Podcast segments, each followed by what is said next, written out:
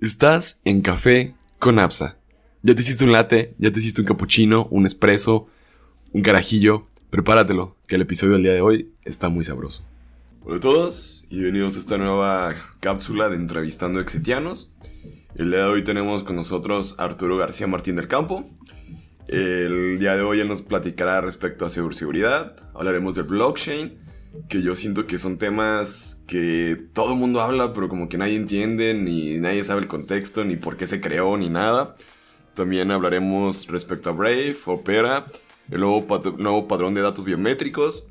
Y dentro de las cosas que hay que resaltar y hay que aplaudirle a, en este caso, Arturo, él me platicó que él se dedica a la parte de la ciberseguridad, ha dado conferencias de manera internacionales y también trabaja, creo que, creo que a lo último que entendí, trabajas en el Banco Bambajío, si no me equivoco, en el eh, área de ciberseguridad. Ajá, actualmente ya no, estuvo, eh, actualmente trabajo en Wiseline. Wiseline, ok. Sí, yo estuve en Banco del Bajío en el área de ciberseguridad, eh, ya hace un año, estuve ahí aproximadamente dos, tres años. Sí. Y bueno, ahora sí, pues ya comencemos con esto. Y pues, ¿tú eres exetiano entonces?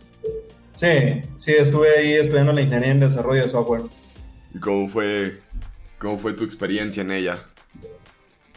Bueno, yo primero entré como tecnólogo, eh, caso curioso, pero nada más duré dos años. Y esto es porque la verdad sí, sí era un poquito flojo. Ajá. Ya, ya después, ya que me puse las pilas, dije, ok, quiero regresar al CETI, quiero estudiar bien. Sí. Y ya fue cuando regresé a la parte de ingeniería. Pero pues te saliste porque tecnólogo en... ¿Estabas en Colomos o en Tonalá? No, en Colomos. En Colomos. ¿Qué, ¿Cuáles materias fueron tu coco en ese entonces? Y dibujo técnico. la típica, ¿no? El combo. El combo sí, de... La verdad. ¿Quién, te había tocado en ese entonces? Si es que te acuerdas, Jara o qué profes. me tocó Jara, Jordano, Octavio. Pasé por toda la. Por toda la academia.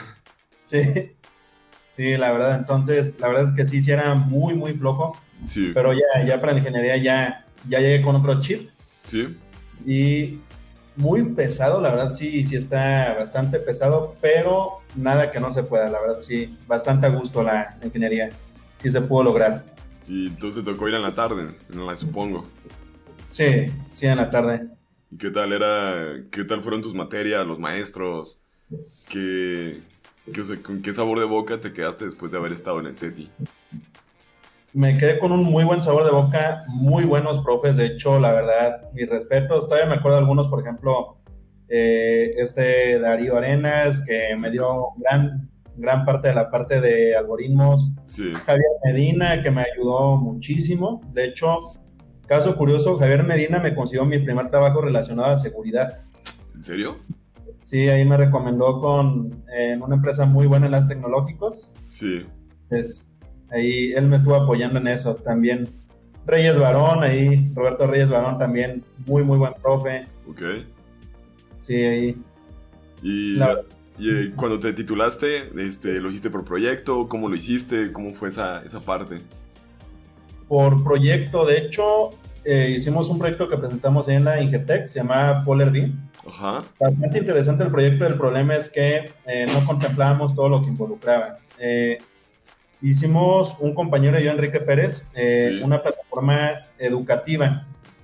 Cuando apenas estaba empezando Platzi, nosotros ya estábamos haciendo una plataforma de modelo de suscripción tipo Netflix, que incluía cursos de seguridad informática, programación, de todo. O sea, como un Udemy, un Coursera, todas estas plataformas que encontramos hoy en día. Así es. Lo interesante, lo que tenía agregado este, este sistema, era la parte de inteligencia artificial. Tú puedes decir... Ah, cabrón. ¿Cómo está eso? Tú podías decir, ok, yo voy a tomar un curso de derecho y después uno de computación. Entonces iba aprendiendo de tus patrones y también iba aprendiendo los patrones de los demás para decirte, oye, ¿sabes qué? Tal vez el próximo que te interesa es de informática forense. O sea, ya mezclando tanto derecho como informática. Entonces, o sea, era como un estilo, bueno, como un breve paréntesis, era como un estilo algoritmo de YouTube. En base a lo que estabas viendo, te iba, te iba sugiriendo lo que iban a, ibas a, en este caso, a querer aprender después. Sí, así es. Y también nos enfocamos mucho en que no te estuviera sugiriendo las mismas cosas, sino cosas nuevas, ah, eh, haciendo como un plan de carrera. ¿Y, es como lo desarrollaron en ese momento? ¿En qué tecnología usaron o cómo fueron las, la parte del desarrollo, el del aprendizaje? Porque bueno, no sé si cuántos años saliste del SETI y pues supongo que no había tanta información referente a esos temas o cómo fue toda esa parte del desarrollo. Ahí nos ayudó, la verdad, bastante el hecho, voy hay tres profes que involucraron bastante en el aprendizaje necesario para eso. Sí. Eh, Jaime Hueso, Arturo Cornejo y Darío. Los tres profesores nos dieron muchísima información sobre inteligencia artificial, machine learning, sistemas expertos. Entonces, eh, algo que también ellos tenían era que nos daban el cómo funcionaba toda esa inteligencia artificial, pero no con tecnologías tan nuevas, tecnologías que hacen casi todo solas, sino eh, con C++, eh, para que le, sí, para que le sufriéramos. Entonces, todo a muy, muy bajo nivel. Y eh, lo hicimos con PHP.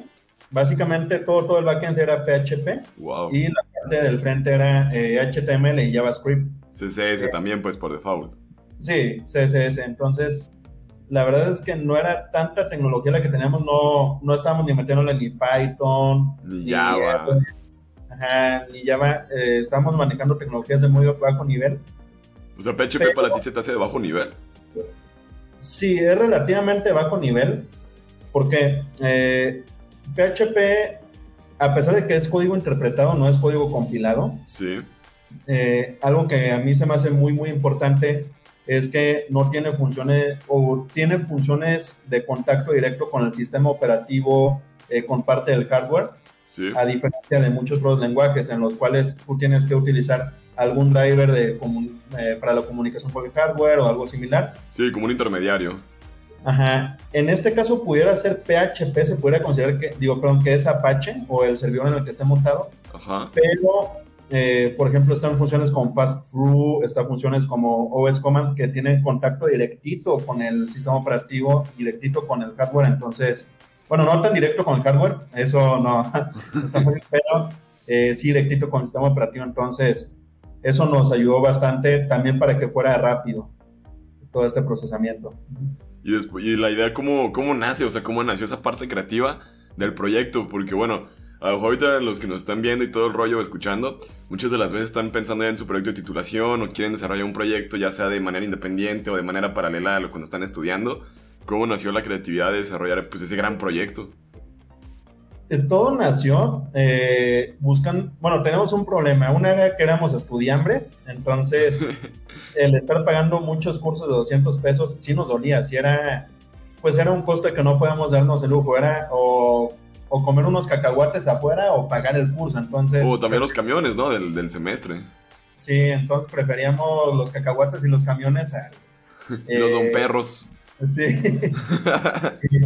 a toda esta parte del curso. Y también yo todavía no entendía todo lo que involucraba el user experience. Y ahorita ya, estaba investigando un poco más de design thinking. De hecho, eh, ahorita si quieres podemos platicar de cómo design thinking puede ayudar mucho a la parte de seguridad. Sí, claro, claro, claro.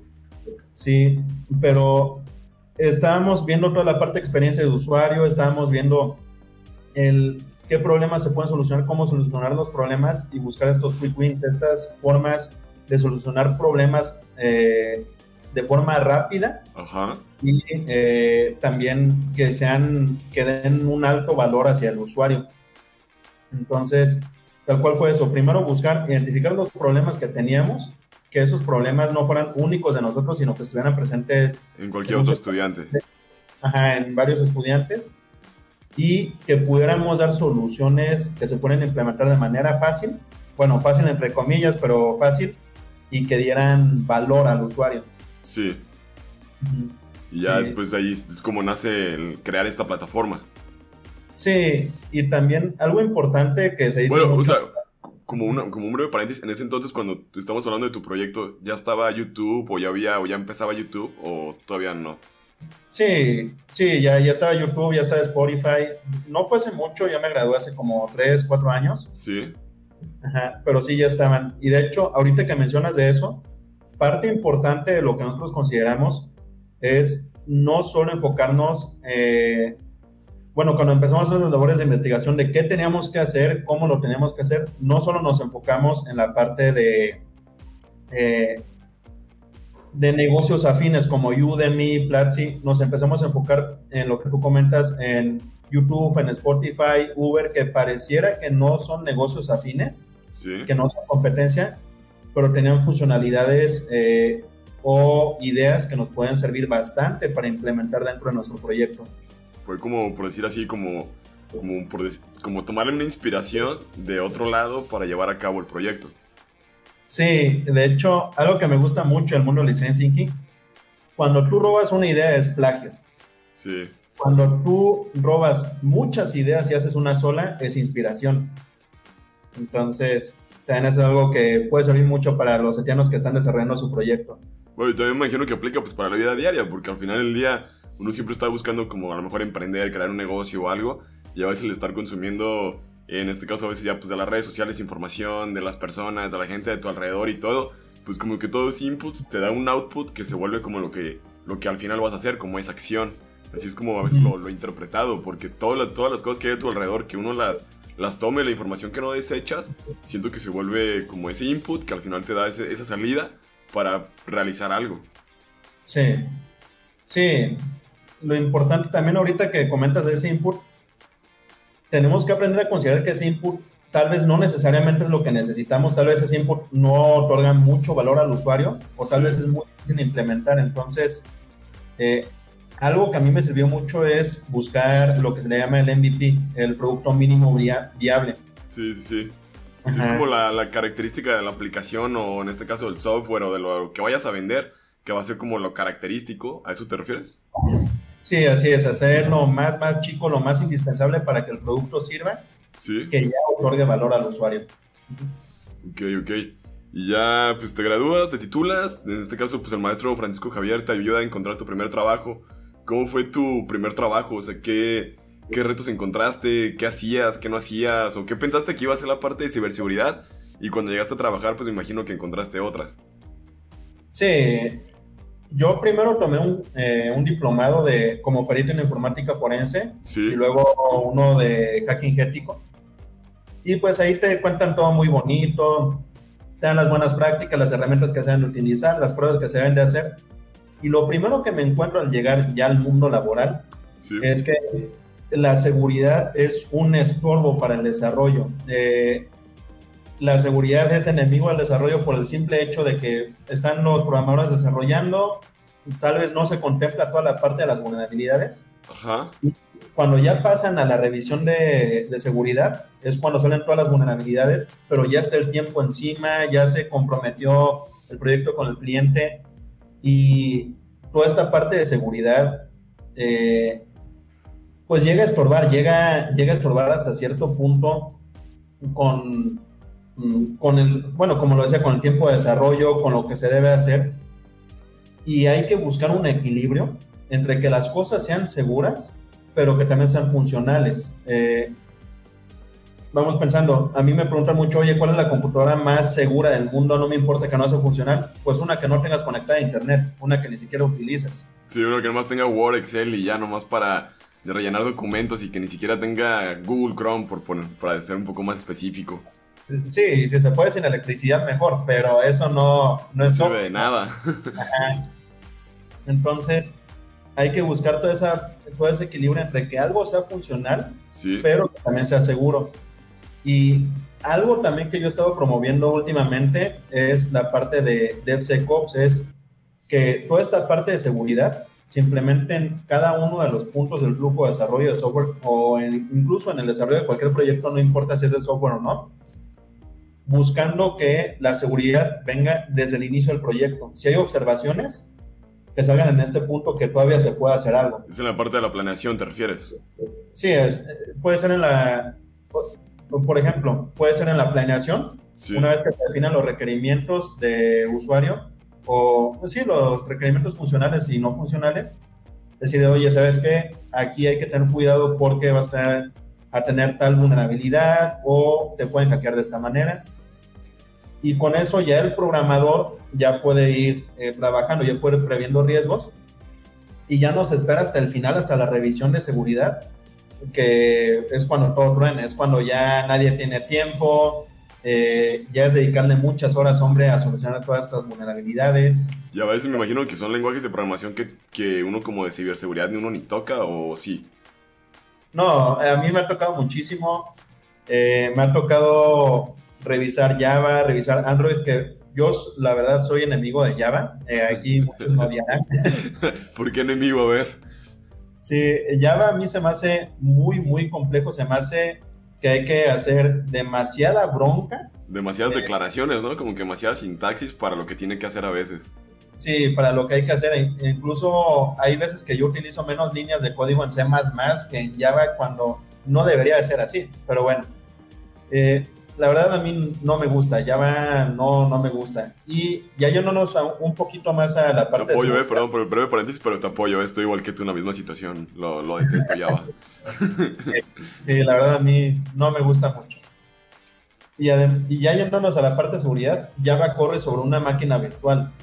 Eh, normalmente las capas de desarrollo es la capa de aplicación, sistema operativo, kernel y hardware hasta abajo. Entonces, cuando, por ejemplo, tú dices, quiero más memoria, eh, tienes que hablar con el sistema operativo, el sistema operativo ya baja el nivel de kernel y eh, se encargan de hacer todo el procedimiento necesario para darte la memoria que necesitas. A Java, además de la capa de sistema operativo, hay que poner la capa de la máquina virtual de Java y ahora sí el, el software que estás desarrollando. Entonces se vuelve más pesada. Ajá, se vuelve más pesado y hay más vectores de ataque, eh, tanto directamente como a la aplicación, que eso pasa en todos lados, pero ahora también a la máquina virtual de Java. Entonces hay más vulnerabilidades que uno puede encontrar al estar desarrollando en Java, por lo que estás platicando ahorita.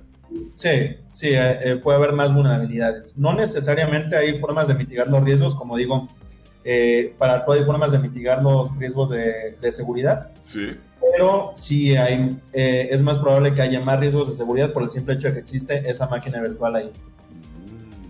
Mm. Es muy interesante, digo, porque hay demasiados profes que aseguran que Java es lo mejor, que es demasiado rápido, que, pues, que te resuelve cualquier problema. Pero pues ya viendo desde este punto de vista, pues yo siento que te, te daría más trabajo ahora el estar desarrollando una parte de ciberseguridad y contemplando toda esta pues cuestión, ¿no? De hacking, de que te quieran robar información, que al final del día, pues para el cliente si nos vamos a términos pues ya más fáciles, pues al cliente lo que más le importa es que su información siempre esté segura. Sí, y ahora también hay que contemplar que no necesariamente eh, mi punto de vista es el único que hay. Eh, hay expertos de seguridad que te van a decir, sabes que yo soy experto en Java. Y sí, o sea, tal vez sigue estando este riesgo de la máquina virtual, pero ellos te pueden ayudar a cerrar las puertas. Sí, a que esté lo más, más, más seguro posible a pesar de este obstáculo que es la máquina virtual. Ok, ok. Eh, y, en base a tu experiencia y pues que ahora sí he recorrido, ¿cuál crees que de los lenguajes de programación sean los más fáciles de poder cerrar o tapar esos agujeros negros que uno podría encontrar o puertas a la hora de estar desarrollando? ¿O todo viene desde las prácticas o las buenas prácticas a la hora de estar considerando pues ahora sí una aplicación lo que tenga que hacer, no sé, consultas que a las bases de datos, que meter datos, ingresar, como la parte de los CRUDs, que todo, todo es una combinación de ambas cosas, desde el lenguaje de programación hasta las buenas prácticas. Eh, es una combinación de ambas. Yo creo que es más importante la parte de las buenas prácticas. Sí. Porque voy a dar, por ejemplo, eh, un caso muy común que son las inyecciones SQL. Las inyecciones SQL ocurren porque a nivel código se concatena, se, se une un código variable con un código estático. Entonces, normalmente este código variable suele ser un número que identifica algún usuario y aquí eh, alteran este, este número entero, por ejemplo, para que sea más parte del código y poder ampliar el código. Eh, esto está presente en todos los lenguajes de programación que tengan contacto con una base de datos relacional. Eh, también es, eh, bueno, ahorita voy a explicar un poquito más de eso. Entonces, si se siguen las buenas prácticas, se puede solucionar esto sin ningún problema y nunca va a estar presente. Pero si el lenguaje o la tecnología es, eh, por ejemplo, ahorita que estaba hablando de bases de datos relacionales, también están las bases de datos no relacionales que son mucho más nuevas pero eh, esas, a diferencia de las datas relacionales que se manejan a nivel de código, digo, perdón, de eh, memoria estática, que es el disco duro, se maneja a nivel de memoria dinámica, la gran mayoría de las veces que es la memoria RAM. Entonces, si un hacker llega a comprometer el servidor, puede tener acceso a la memoria RAM y sin necesidad de tener el acceso a la base de datos, puede empezar a obtener toda esa memoria RAM para ver todos los datos que están procesando. Pero en tiempo real, en este caso. Sí, en tiempo real. No podría acceder, si el usuario no está consultando su información en ese momento, no pudiera obtener esa información hasta que el usuario la consulte. Entonces, por decir así, el, usuario, yo, por ejemplo, tengo que lanzar una consulta, como por decir así, no sé, ahorita se me vino la, la creatividad, de entro a Rappi y quiero ver los restaurantes que hay en mi zona. Entonces, en ese momento, cuando yo entro a Rappi a ver los restaurantes que hay en mi zona, el hacker podría llegar y ver los restaurantes que estoy consultando, por poner como el ejemplo. Ajá, así es. Entonces, eh, si te fijas, estos dos son ataques de, digo, vectores de ataque totalmente distintos. Uno está orientado a la aplicación, otro está más orientado hacia el servidor donde está alojado la base de datos. Pero eh, el, bueno, si te fijas, tiene que ver tanto con las buenas prácticas como con la tecnología que utilices. Y volvemos a lo mismo, es eh, cuestión de mitigar. Por ejemplo, la parte de la, de la inyección SQL se puede mitigar con una buena educación del desarrollador, enseñarle las buenas prácticas de desarrollo de software seguro.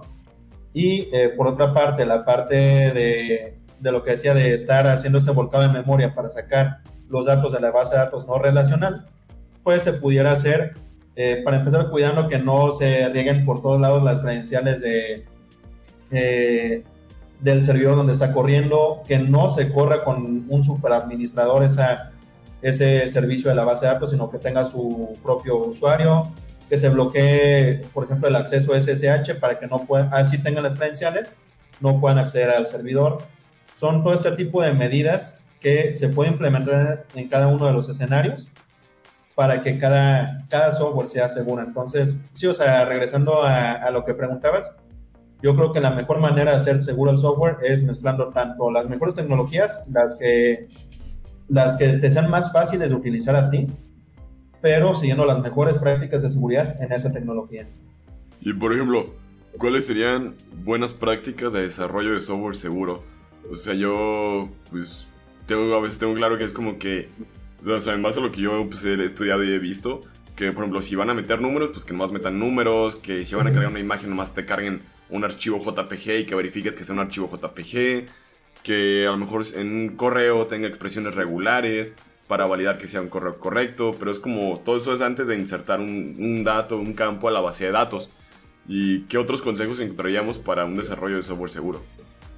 Yo creo que siempre en todo hay que pensar quién puede consumir ese servicio. Por ejemplo, si estás desarrollando una página web que va a ser consumido por todo el mundo, hay que contemplar que la página web sea, sí va a ser consumida por todo el mundo, entonces sí no puedes poner limitantes.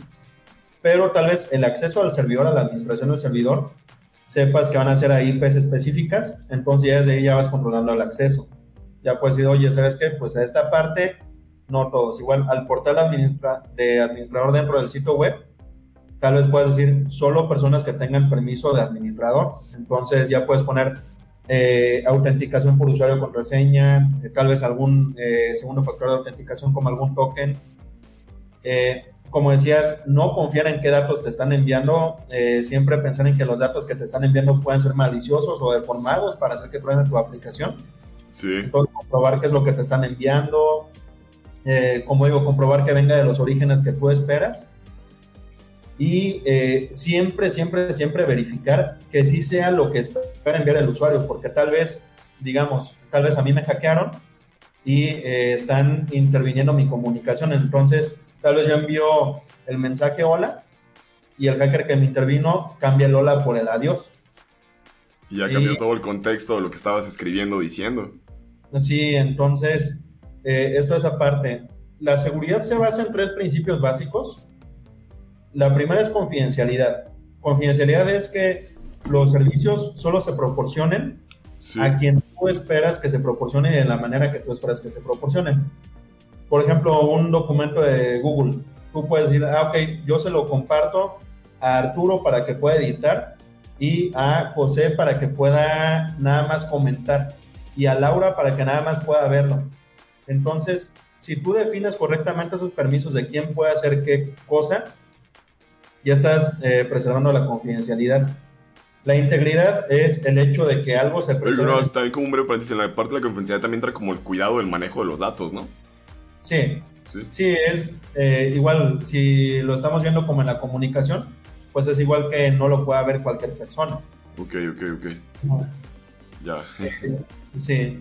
La parte de la integridad es que algo se conserva en el estado en el que tú esperas. Muchos creen que si yo tengo esta libreta, siempre tiene que ser esta libreta, pero no es así. Tal vez tú estás haciendo, esperando un cambio como, ok, cada que me llegue la libreta, arrancarle una hoja. Entonces ahí ya está sufriendo un cambio la libreta, pero no por eso es malo. Eh, mientras sea un cambio que tú esperes, un cambio que tú sepas que va a suceder, se está conservando la integridad. La integridad de, todo, en este caso, pues hablaríamos como de la, de la aplicación, de la base de datos o del software desarrollado. Así es. Ok, ok, ok. Sí, y pueden ser datos que, que van viajando, datos que están almacenados o inclusive datos que tú estás eh, procesando. Wow, entonces esos son los tres principios básicos. Y, y, para las personas que les gustaría profundizar, ¿hay algún libro que recomiendes o alguna eh, sitio de YouTube, alguna pues, bibliografía que sea de, pues, de mayor profundidad para las personas que estén interesadas en ver más de estos temas? Sí, eh, yo creo yo creo que para empezar, eh, están los cursos del Easy Council, del Certified Ethical Hacking. Eso normalmente son de paga, pero en YouTube los encuentras gratis sin ningún problema. El Mercado Libre también, ¿no? Ya. sí, y es que no es gente que se los haya pirateado y los esté publicando gratis, no. O sea, es gente que está, que recrea los cursos de acuerdo a sus prácticas, a, eh, a su propio temario, todo igual pero el objetivo es el mismo, darte toda esta parte de básica de seguridad. De hecho, inclusive está medio satanizado el curso en, dentro de, de, mi rubro, porque muchos dicen, ay, es que está muy básico el curso, pero yo creo que es muy bueno para tener las bases necesarias en, en toda esta parte de la seguridad. Sí, serían como los primeros pasos, por decir así, para iniciar en, en, en estas áreas. Sí, así es. Inclusive yo también unos libros que leo mucho son los de la editorial Rama. Rama. Ajá, son unos libros españoles y ellos tienen muy, muy buenos libros de, seguridad. Y no sé si también ya, hayas llegado a leer los libros del hacker de Estados Unidos, que era el que les hasta le hicieron una película y todo el rollo, se me fue el nombre. Creo que ah, Snowden. ¿Dónde? Snowden. Snowden. Sí, esos, esos libros los recomiendas, o sea, he tenido curiosidad de leerlos y todo, pero pues hasta la fecha no lo he hecho. Sí, son muy buenos libros. Esos libros están más orientados al manejo de la información por la parte del gobierno, espionaje, contraespionaje. Están muy, muy buenos para saber eh, todo este control de, datos, de cómo nos controlan con nuestros propios datos. Sí, están muy buenos, la verdad.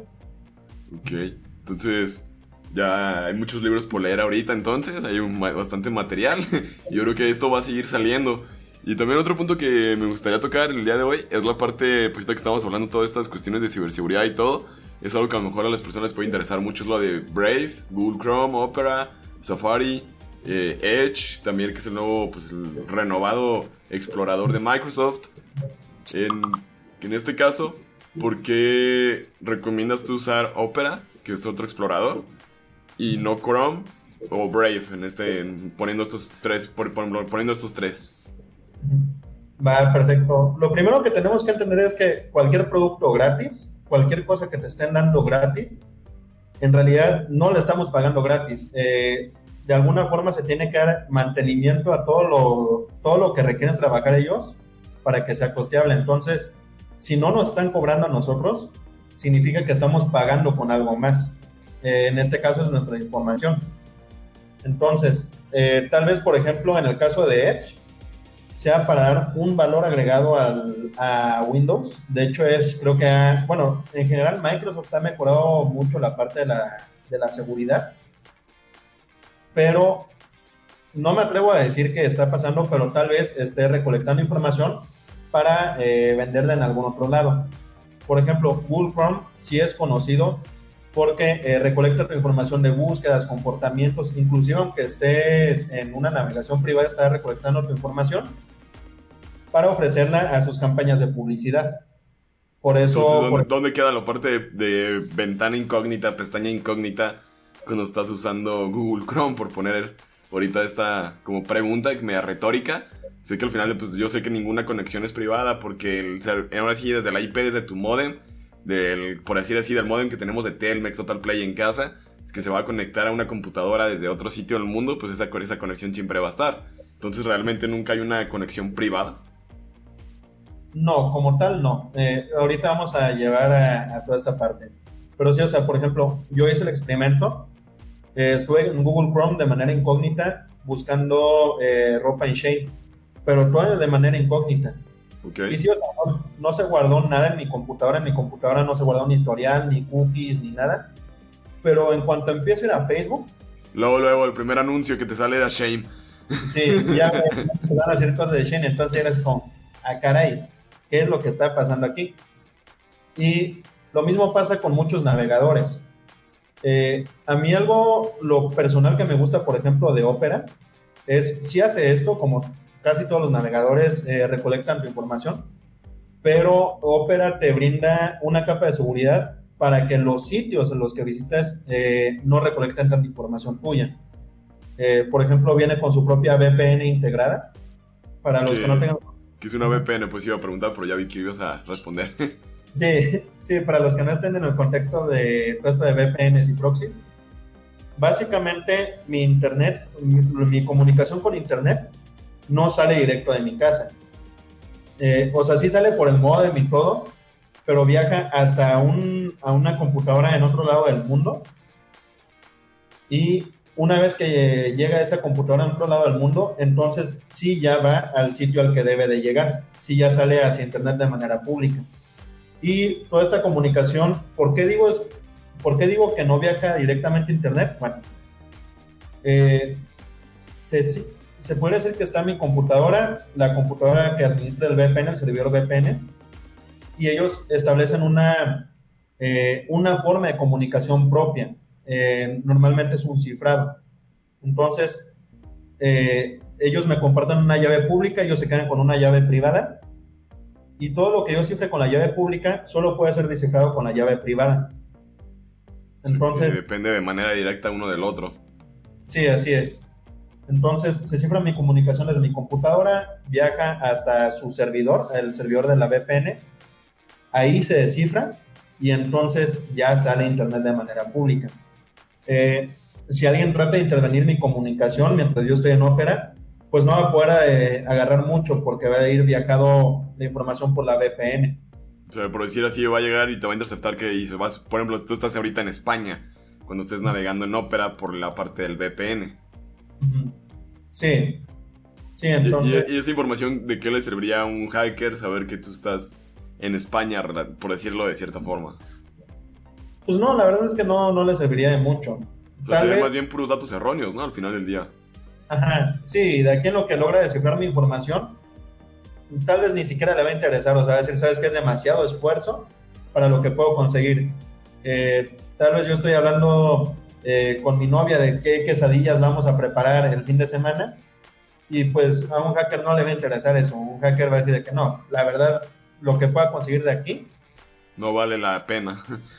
no vale la pena el esfuerzo que voy a, dedicar, incluso aunque sea de trabajo, aunque esté hablando eh, tal vez de alguno de mis clientes, tal vez no sea, eh, tal vez no valga la pena todo lo que va a dedicar a la parte de cifrar el canal de comunicación para la poca información que va a recibir de lo que estoy hablando de trabajo. Entonces es una forma que ya, por decir así, uno mismo se empieza a proteger de la parte de los sitios de internet, pues con, dependiendo tu explorador ya es una es como una primera herramienta para un usuario mortal común la, elegir un operador que no sea Chrome. Ajá. Sí. Sí.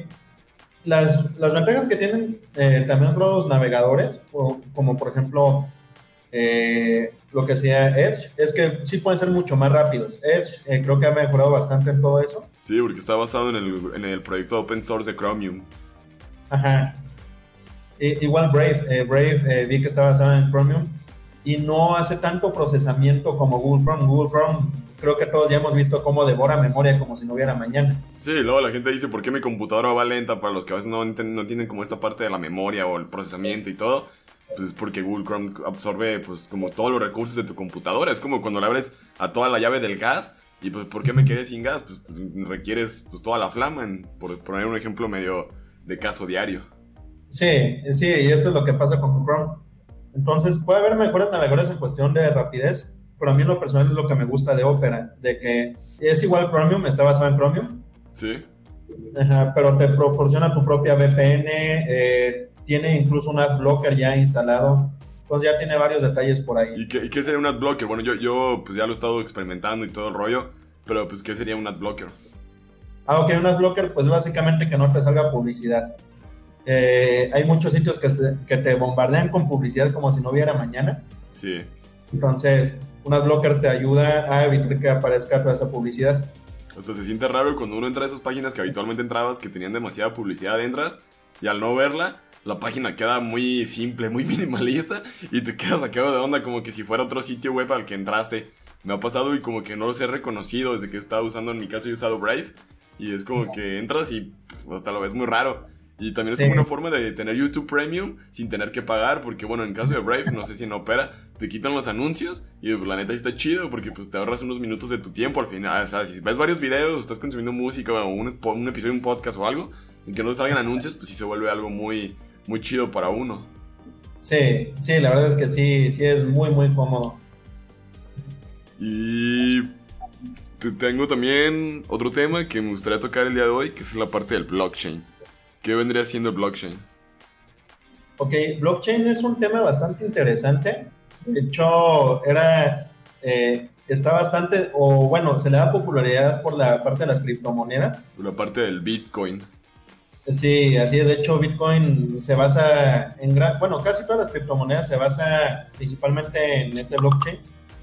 Grosso modo, el blockchain es una cadena de bloques en cada bloque se guarda cierta parte de la información o eh, una cantidad de información. Pero lo interesante es que eh, tiene algo que se llama hash.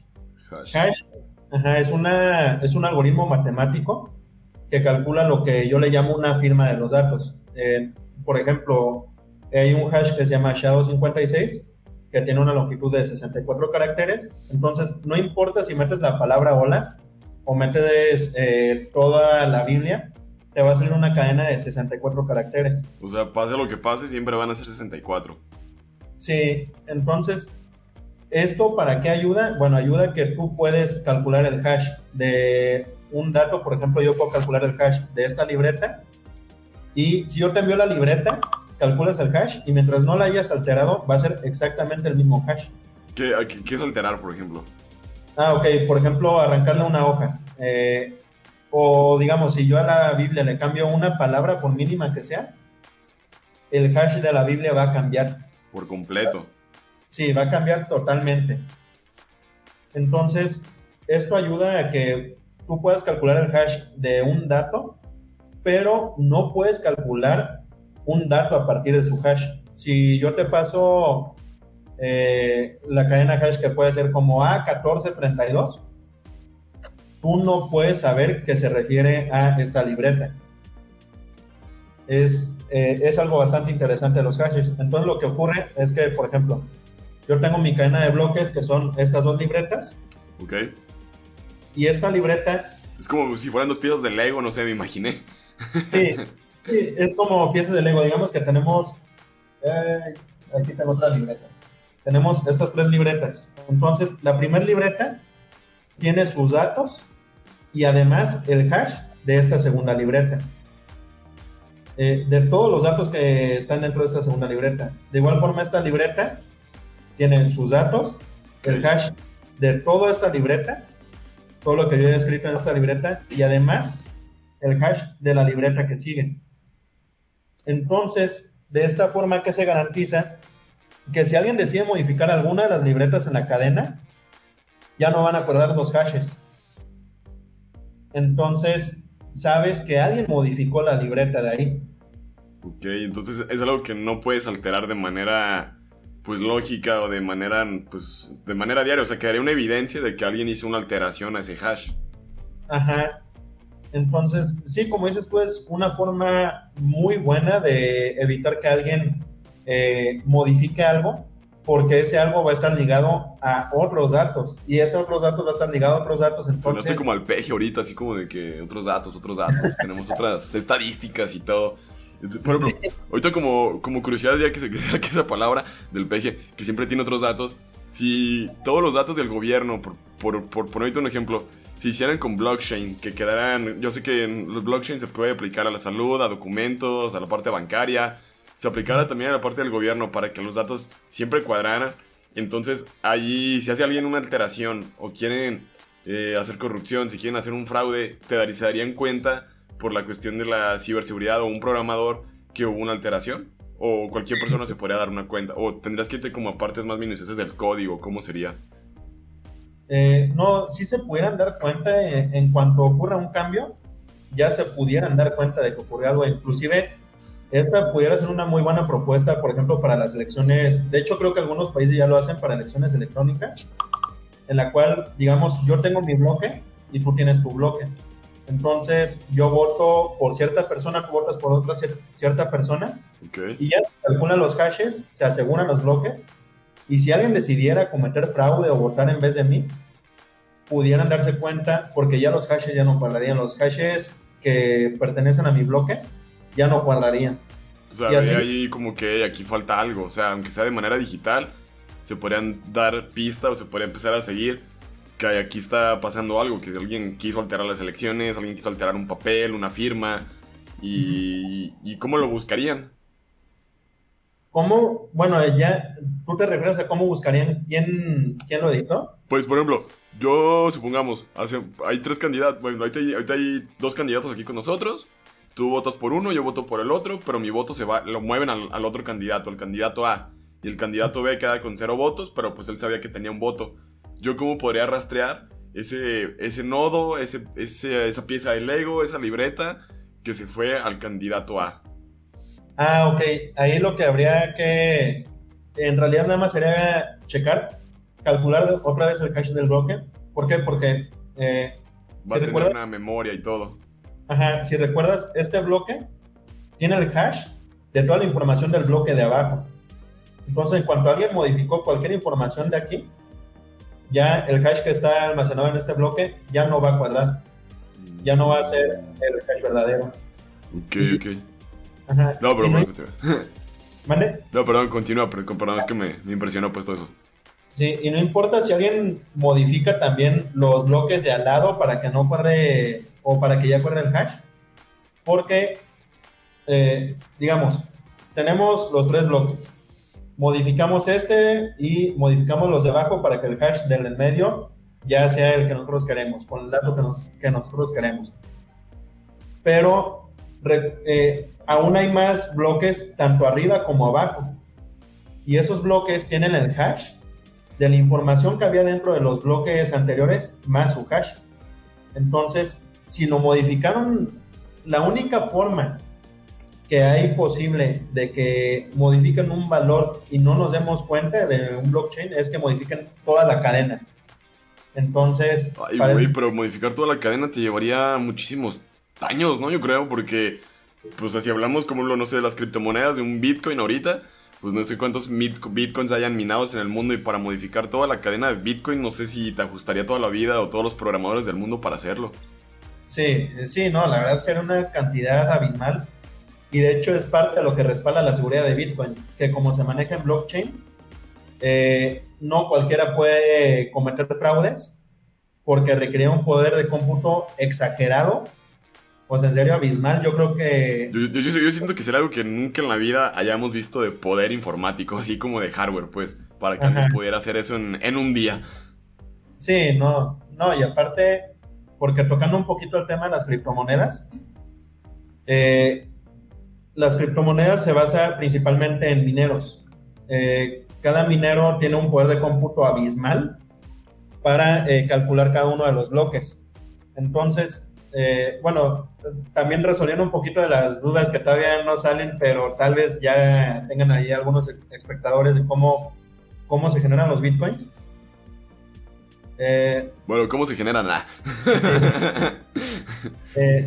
Cada minero tiene que calcular un bloque. En un bloque se almacenan todas las transacciones.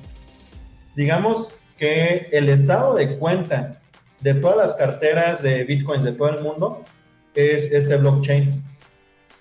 Entonces, cada blockchain tiene una capacidad para almacenar más o menos como 2.000, 2.200 movimientos de bitcoin. Entonces, si yo te mando a ti 5 eh, bitcoins, va a quedar registrado en alguno de esos blockchains. En ah, pues fíjate, paso mi cuenta, no me quedaría nada mal ahorita en estos momentos, ¿eh?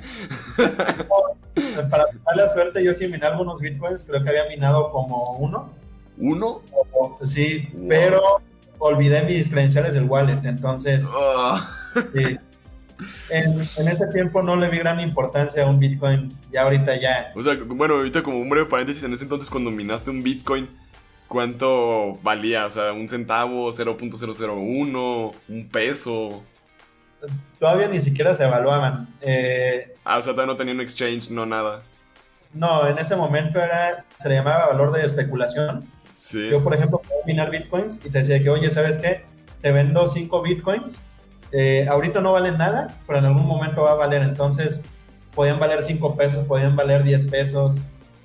Si no tenía ningún valor.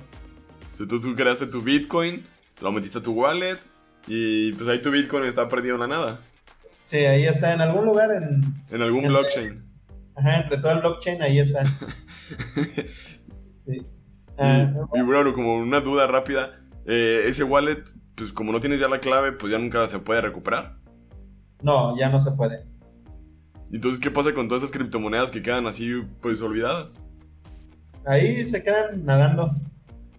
Y al no haber movimientos, pues las criptomonedas empiezan a valer más, ¿no? Me imagino. Sí, el, básicamente las criptomonedas eh, normalmente valen por poder de cómputo.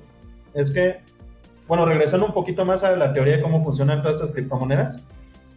Eh, como te decía, en cada bloque del blockchain se almacenan los movimientos. Eh, cada movimiento que hace alguien, cada transferencia, se almacena en un, en un bloque y normalmente tiene una capacidad como de 2.000, 2.200 bloques. Los mineros lo que hacen en realidad es eh, generar estos bloques. De blockchain. Ajá, de blockchain. ¿Por qué? Porque mm. si, si se dejaran de generar, si dejáramos de generar estos, eh, estos bloques, ya no habría forma de registrar estos movimientos. Entonces, ellos lo que hacen es, ok, calculan todos los hashes, eh, almacenan los... Eh, pues los movimientos. Ajá, los movimientos, generan el hash de, para ligar todos los bloques. O sea, para ligar el bloque que sigue, por decir así, yo ahorita vendo un Bitcoin, ya está el siguiente hash esperando el siguiente movimiento, sea el siguiente hash, así se va, así se va, así se va hasta que se llene. Sí, así es. Entonces, una vez que tú generas ese, ese bloque, ya se, eh, ya se añade a la blockchain y eh, como compensación a ti se te dan unas bitcoins. Ahorita creo que se te están dando como 12 bitcoins más o menos. A la madre, entonces el que se dedica a hacer eso ahorita, pues económicamente estamos hablando que está muy bien. Muy bien. Sí, sí, para ahí va otro detalle.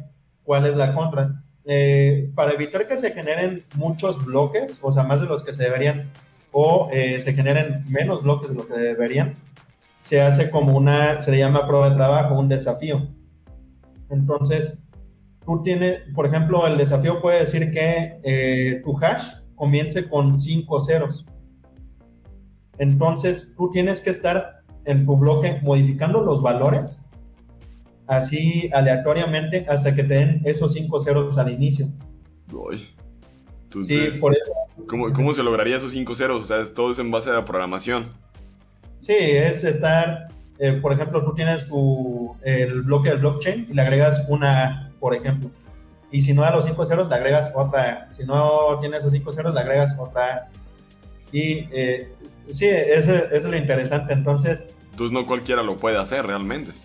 No, se requiere muchísimo poder de cómputo porque tal vez, digamos que tú y yo estamos minando el mismo bloque Y el primero que logre que cuadren esos primeros cinco ceros es el, el minero oficial al que se le pagan esos 12 bitcoins.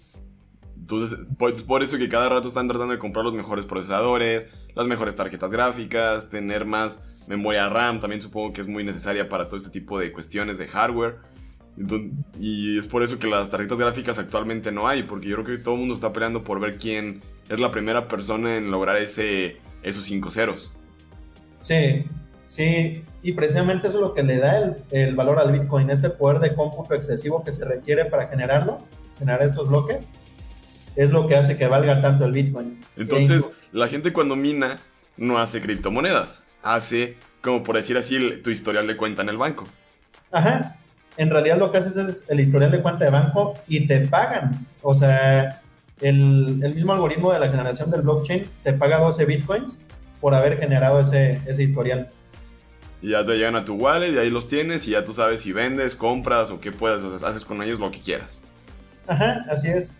Lo interesante también es que como se requiere un poder de cómputo absurdo, normalmente no eres tú el único minador. Es, hay algo que se llama pools, en el que normalmente son 5.000 personas prestando su computadora para que una persona esté minando ese bloque. Entonces, tal vez sí lleguen las, eh, los 12 bitcoins, pero se van a repartir entre las 5.000 personas. Entonces te toca de una nada, ¿no? o sea, sigue siendo muchísimo, pero por eso ahorita dicen que ya gastas más de luz que lo que en serio estás ganando de bitcoins. Y además, eh, la competencia está muy, muy dura porque, por ejemplo, China tiene granjas completas de servidores minando bitcoins. Entonces, es más probable que ellos... El mismo gobierno de China. Eh, no, eh, personas chinas. Personas que están financiando sus proyectos. Sí, tal vez ya haya gobiernos involucrados en esto, pero sí, o sea, normalmente son personas chinas que tienen almacenes completos de, computadoras donde se está generando el bloque. Entonces, es muy probable que si tú estés en un pool de 12 mil personas, eh, te ganen todas estas granjas chinas. Estas granjas chinas generen el, el, bloque antes que tú. Entonces, es como que algo muy incierto que no sabes si toda la luz y el tiempo que estás ahí invirtiéndole o teniendo otra computadora ahí nomás trabajando, pues va a valer la pena tanto, pues, tanto esfuerzo, ¿no? Sí, sí, no, la verdad es que es, eh, es una incertidumbre enorme todo eso. Y como las otras criptomonedas, como por ejemplo como Doge, que es, es, ilimitada a comparación de Bitcoin, que sí es limitada, ¿cómo, cómo está eso? O sea, ¿cómo, es una, ¿cómo una criptomoneda puede ser ilimitada y otra limitada? Ah, ok. Es que normalmente eh, se pueden basar, por ejemplo, en acciones de empresas, en contratos, por ejemplo, Ethereum está basada en contratos digitales. Eh, ellos eh, generan como contratos digitales seguros y cada uno de, esa, de la compra de esos contratos es lo que respalda el valor del Ethereum. También, por ejemplo, estuvo en su caso de Venezuela Petro. Petro, sí, la, la criptomoneda venezolana que valía más que, el, que la misma moneda de Venezuela. Sí, y esa está respaldada en petróleo. Entonces, eh, por ejemplo, Doge eh, no, el Dogecoin no estoy seguro en que está respaldado. En Elon Musk, literalmente. Y entonces, eh, precisamente es lo que voy a decir, creo que está respaldado en todo lo que vale Elon Musk, en las acciones de Elon Musk. No, y pues en que, bueno, o sea, yo, yo compré de esas, de esas criptomonedas y se me hace bien curioso cuando Elon Musk pone algo así como de Dodge to the Moon, todo el mundo va como, como ovejas allá a comprar y de repente una, la criptomoneda de valer, por ejemplo, antes de que valiera un centavo, de repente Elon Musk publica algo y llega a 4 centavos. Vuelve a publicar algo y se va a 10 centavos. Vuelve a publicar algo y llega a 30 centavos. O sea, es algo bien impresionante cómo puede tener un poder un tweet para que una moneda se eleve tanto y la gente tenga tanta euforia de ir detrás de una moneda que empezó siendo un meme. Sí, sí, esto es lo importante porque tal cual como comentas, eh, tal vez en este caso por eso son tan volátiles las criptomonedas.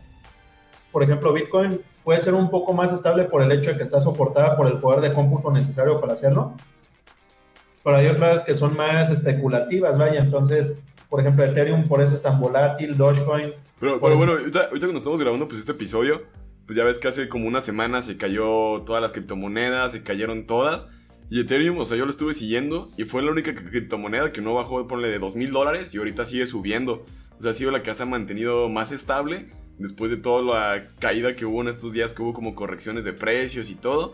Y es la que me ha dejado pues como más sorprendido, que ha sido las pocas criptomonedas que han estado pues más estable.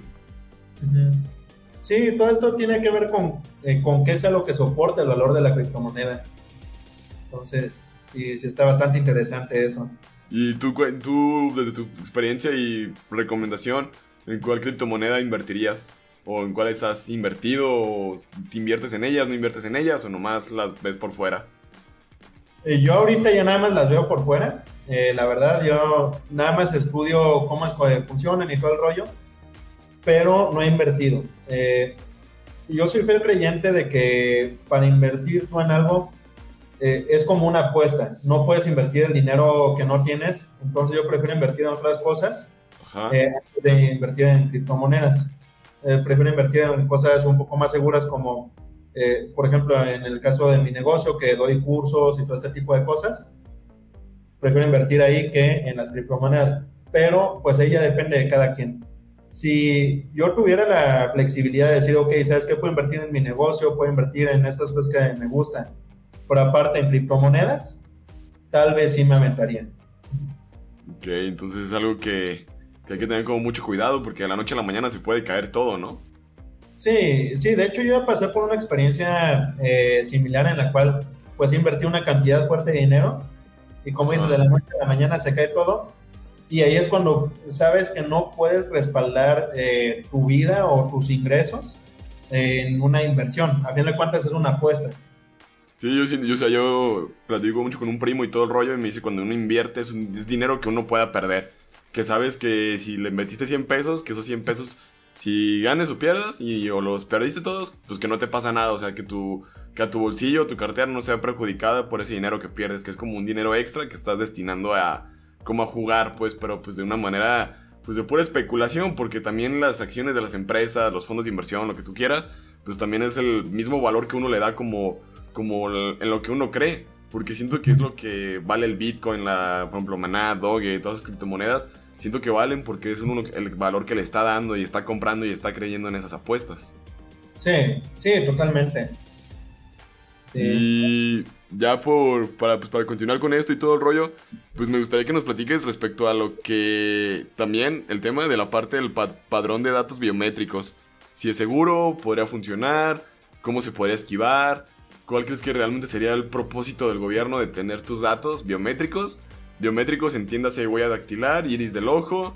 No sé si llegan a pedirte hasta una gota de sangre para tener tu ADN. O sea, qué extremos podamos llegar, pero ¿qué, qué podría pasar con todo esto? La verdad es que sí está bastante interesante. Primero porque como tú dices, te piden información bastante confidencial, te piden eh, conoce, quieren conocer hasta más que tú por el simple hecho, pues tú no te pones a ver cómo es tu huella digital. No. Pero ellos sí quieren conocer cómo es tu huella digital. Yo, yo nomás la conocí cuando tenía que desbloquear el celular con el Touch ID, ahorita por poner el ejemplo del iPhone, o sea, que es algo como muy básico que todo el mundo vio y que, ah, pues mi Touch ID, pum, y, es como más o menos vi mi huella. O me daba cuenta que estaba sucia. Sí, sí, no, y la verdad, el riesgo de esto el riesgo de que estemos dando nuestra, todo este tipo de cosas es que, por ejemplo, una contraseña tú la puedes cambiar. Tú dices, ah, ok, me hackearon mi contraseña, pues no hay problema, la cambio. Pero si te hackean la huella, la huella digital, pues ya no la puedes cambiar. Igual el iris no es como que te puedas sacar el ojo y ponerte otro. Sí, como que si pusieras uno de canica y te quitaras el que traes ahorita y todo y pudieras ver normal. Ajá, entonces, desde ahí ya es bastante preocupante el que te pidan ese tipo de datos.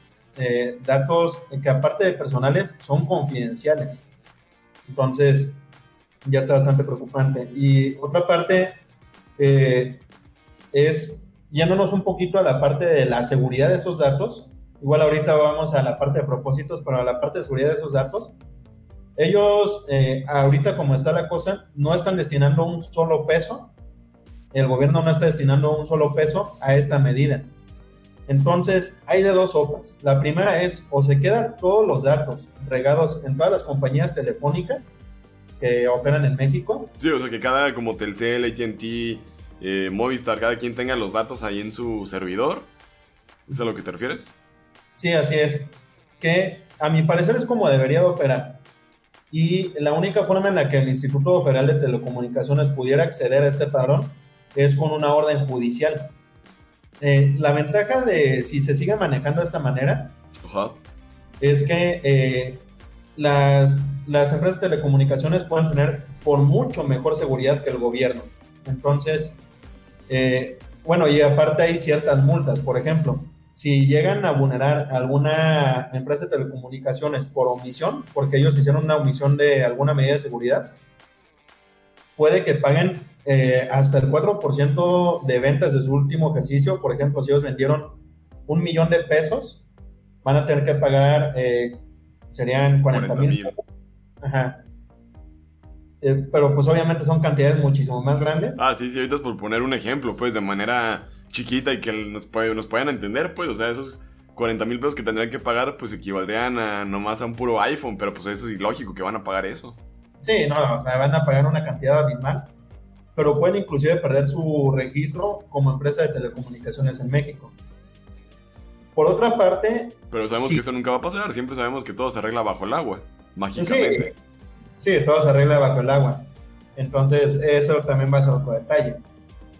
Y el otro riesgo que está presente es que esta parte de, del padrón lo almacena el Instituto Federal de Telecomunicaciones que está centralizado ahí. Ahí sí sería muchísimo riesgo y principalmente porque el que va a estar a cargo de la seguridad de este padrón es la misma persona que filtró el padrón electoral en en el 2013, que venía con nombre, calle. Sí. si no me equivoco, era el padrón que cuando tú comprabas tu chip y estaban chingándote de que, oye, tienes que darle alta tu número, que sabe qué, mándalo, manda un mensaje a, no me acuerdo, alta, que ponías tu CURP, nombre, número de teléfono, edad, de casi todos tus datos, como, como un cuestionario de datos personales, y ya después, ah, sí, ya, ya fuiste dado de alta. Si no me equivoco, es el mismo padrón que estamos hablando, ¿no?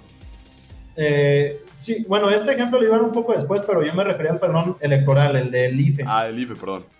Sí, empezaron a repartir el perdón electoral a varios partidos y esta persona lo subió a una nube de AWS de manera totalmente pública, entonces varios delincuentes lo descargaron.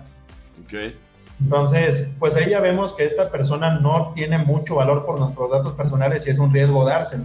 A, lo mejor no es que tenga mucho valor, a lo mejor no tiene los conocimientos, no quiere pagar a las personas adecuadas y capacitadas también para llevar un uso adecuado de toda esta información, que al final día esa información pues vale miles de millones de pesos.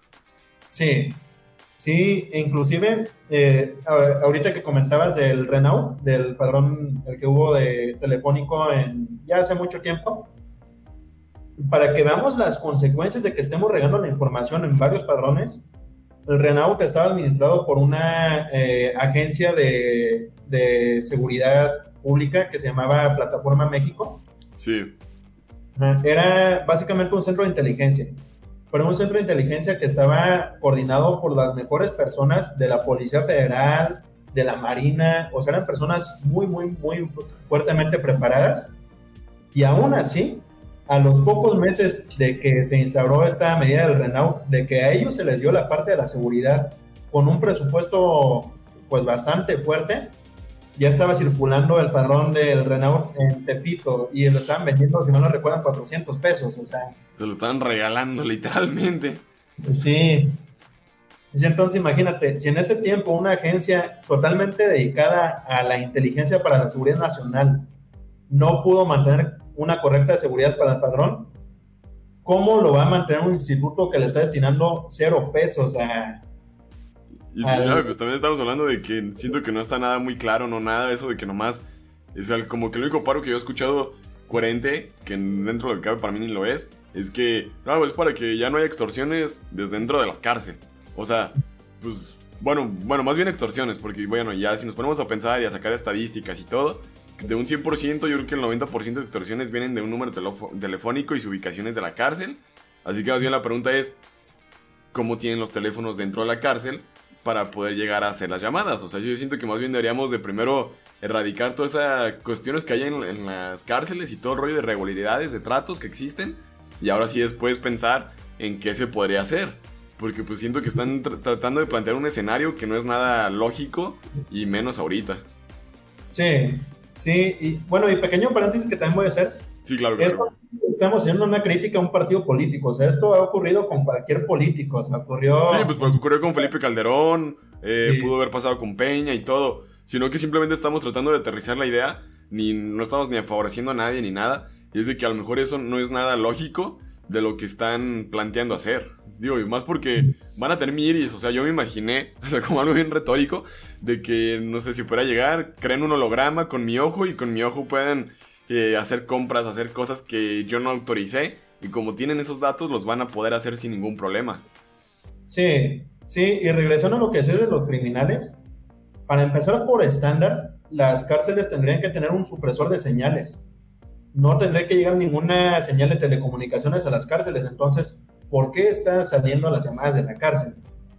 Y otro detalle bastante peligroso es que obviamente un criminal no va a dar sus biométricos para extorsionar posteriormente. Eh, van a asaltar a gente en la calle para que eh, para hablar desde sus chips. Entonces, tal vez alguien va a secuestrar a alguien, en, digamos, en una colonia en Quintana Roo, pero como tal vez me robó el chip o utilizó alguna técnica como, como SIM swap y clonación de, de números o algo similar, ya me está inculpando a mí y el culpable ya soy yo, aunque yo ni siquiera supe del evento.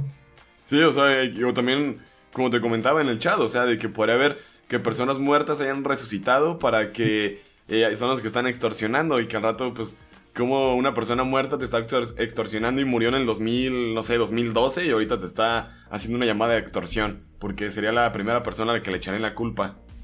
Sí, sí, no, y la verdad es que sí está bastante mal. Y también algo que tú me comentabas, ¿qué pasa si lo hacen con números de Estados Unidos? o de algún otro país. Porque, porque o sea, yo estaba viendo que el gran pero era que nomás tenías que comprar un celular. Pero no, yo, o sea, no entendí si también incluía la parte del chip porque ahorita yo voy al Oxxo y puedo comprar un chip. Pero yo no, ya no entendí muy bien si también incluía desde comprar el chip.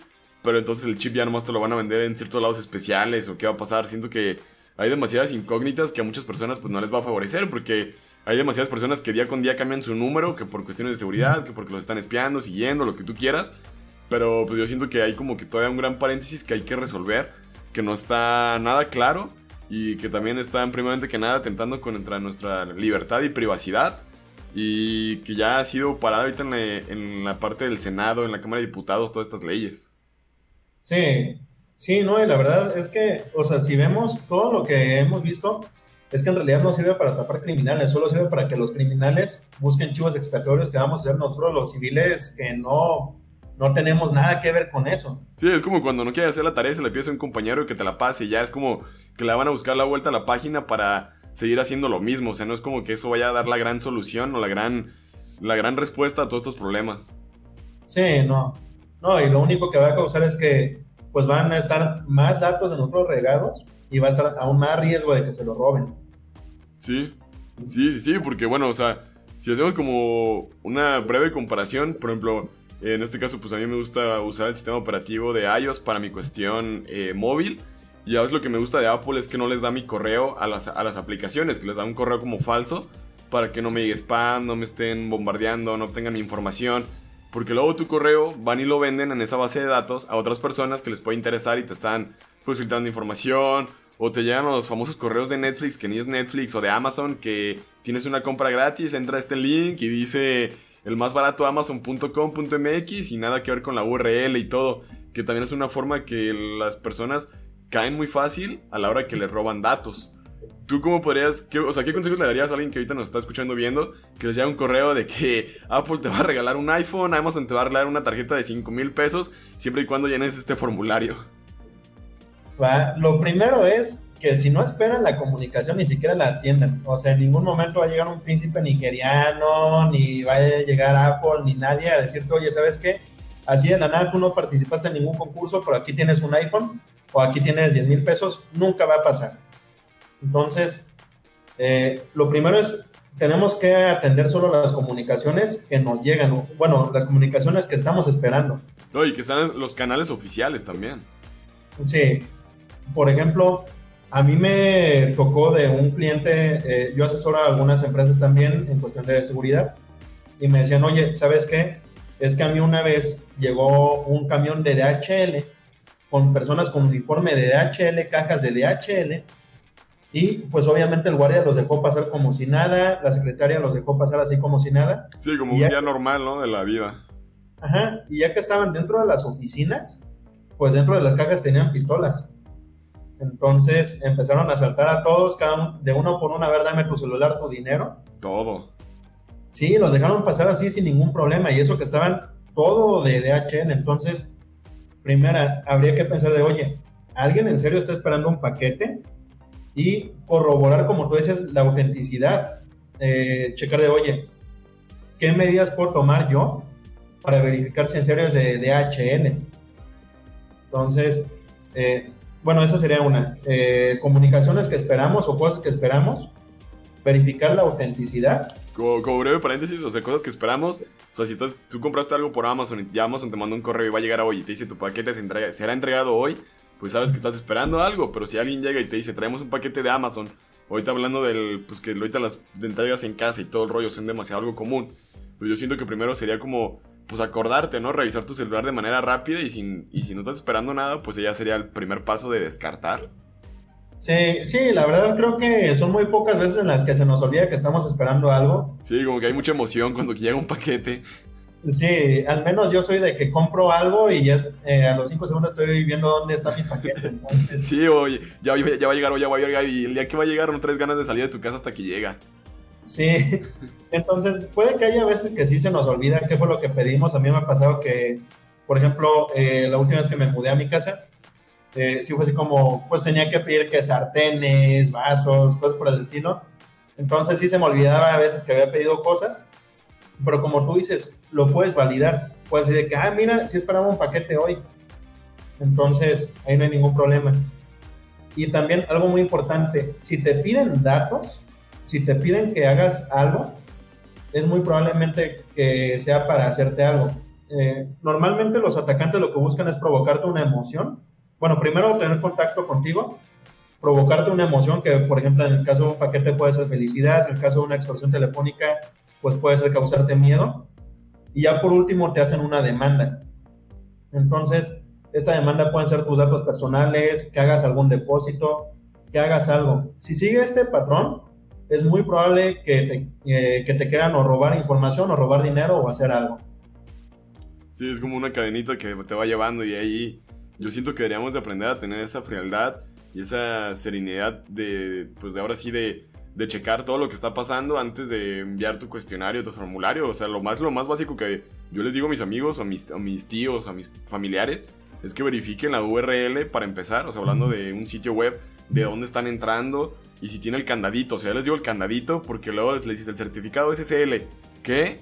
Ah, el candado, si tiene candado significa que es un sitio seguro, o sea, que sí puedes poner tus datos o que puedes pagar ahí, que no van a robar tu información, bla, bla. O sea, yo sé que es un consejo como muy básico, pero yo creo que es donde deberíamos empezar a checar si estamos hablando desde cuestiones digitales. Sí, no, y como tú comentabas, algo muy importante es la parte de la URL de la liga, porque eh, para buena suerte y para mala suerte, ya no hay que pagar por un certificado. Inclusive cuando pagas por un certificado ocurría que yo, por ejemplo, en vez de banorte.com, pongo ban0rt.com. Entonces, si alguien lo lee rápido, dice, ah, sí es Banorte, pero en realidad cambié la O por el cero. Y para el ojo del humano es por rápido, lo ve igual, o a veces las personas que sufren más ataques son los de, de mayores edades, y pues si no traen sus lentes, pues no leen bien, y pues yo pensé que era Banorte, yo entendí Banorte. Sí, exacto. Entonces, si eso le sumas que es muy fácil comprar un certificado o inclusive generar uno gratuito. En Linux. Ajá. Sí, eh, por ejemplo, está el servicio de Let's Encrypt, que te genera servicios gratuitos y hasta te lo respalda. Te dice, ¿sabes qué Apache respalda este certificado?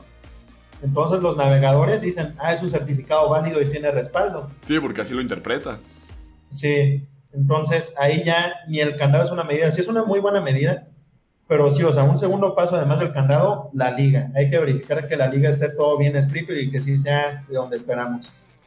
Ok, ok, sí, eso se vuelve como que algo fundamental y algo clave para pues, determinar así sí, la, la autenticidad del sitio. Y también otro punto que me gustaría tocar contigo, ya pues de manera un poco más personal, o sea, hacia tu persona, fue como, ¿cómo fue que te interesaste en el, en el caso de tecnólogo en la parte del desarrollo de software? O sea, ¿qué, desde chiquito, qué influencias tuviste para que te gustara la parte de la computación, la programación? ¿O cómo te llamó la atención esa carrera? Va, yo primero fui bastante curioso. Eh, a mí desde chico me gustaban las computadoras. Yo siempre he estado ahí jugando en las computadoras, buscando en Google cómo se hacen las cosas. O sea, ¿y cuál fue tu primera computadora o a qué edad tuviste contacto con una? Y para mi buena suerte, eh, mi papá ya falleció, pero para mi buena suerte, mi papá siempre se preocupó por la parte de la computación. Sí. Entonces, desde los cuatro años eh, me puso una computadora, yo ni sabía utilizarla bien. O sea, tú nomás dijiste este monstruo que es o que nomás viene a estorbar. Eh, sí, pero pues me puso juegos y todo el tipo de cosas, entonces sí me fui involucrando con la computadora. Estabas hablando que tu primer contacto fue con Windows 97 XP o cuál? Sí, fue. Sí, fue Windows 98, creo que era. Sí, 98. Ajá. Sí, no, incluso uno antes, no me acuerdo cuál era. Eh, creo que era 95. Sí. Ya, ya después ya 98. Entonces, sí.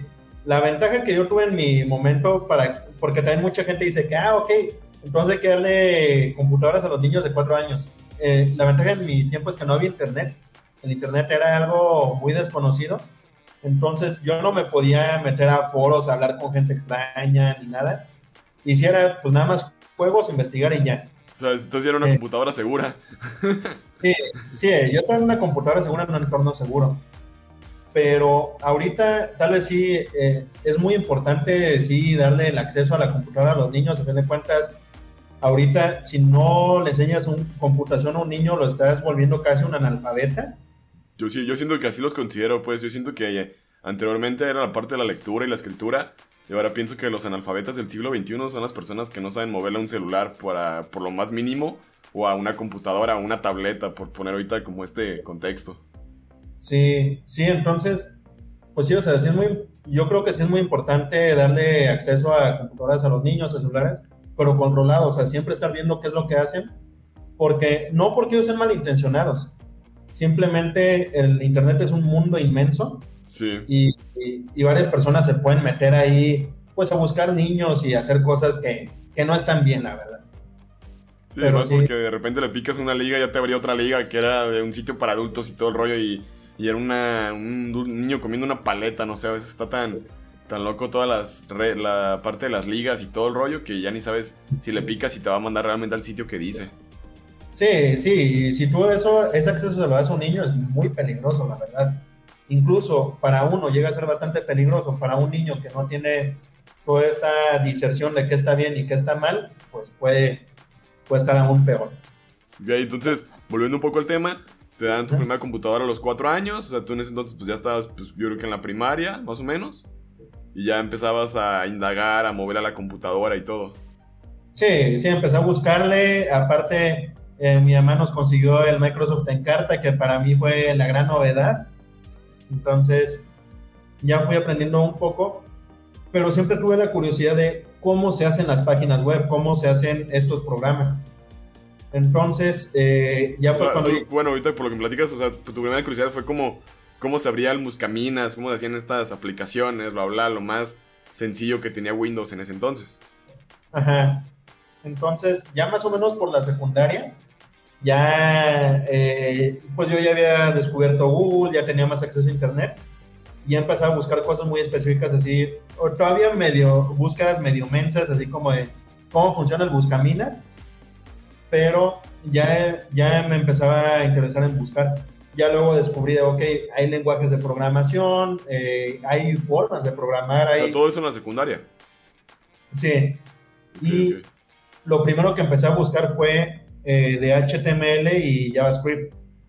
Entonces, sí, hacía páginas horribles de esas de que te aparece un letrero ahí temblando, eh, dibujitos ahí, toda la página pero ahí ya fue cuando ya empecé a buscar. Pues son todas las primeras páginas que uno desarrolla, o sea, no es como que ahorita me pongo yo a desarrollar y te hago un Facebook, o sea, yo siento que es así como los primeros pasos de toda la persona que se involucra en el desarrollo de programación.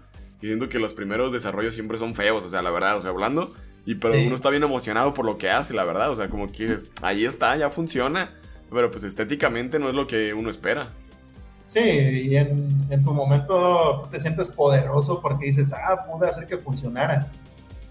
Entonces, ya termina la secundaria y me meto al CETI, a la parte como tecnólogo en informática y computación. ¿Pero a ti te habían recomendado el CETI o cómo fue que diste a dar allá a, ese, a esa institución, pues?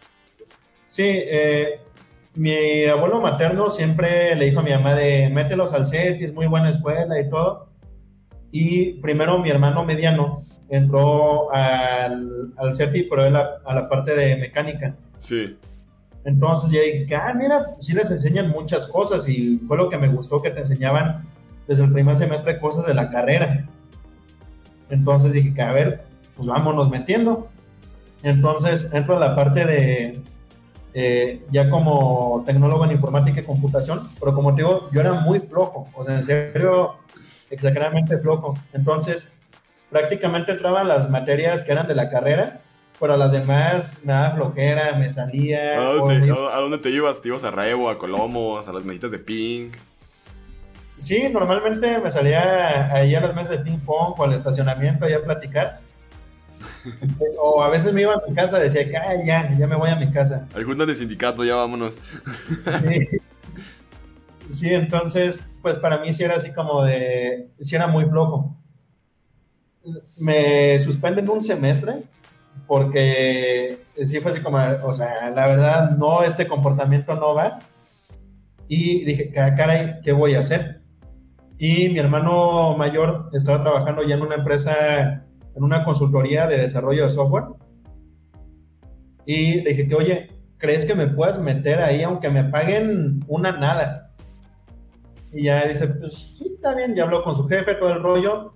Y después de un, después de un rato eh, me contratan, me pagaban 200 pesos semanales, o sea, si era una nada. Sí. Pero pues yo me sentí así como, ah, mira, ya puedo, ya puedo programar. Y ahí fue donde ya pasé de hacer cosas así horribles en HTML a aprender PHP eh, en su tiempo Flash, eh, que era con ActionScript. Ya, ya hacía más cosas.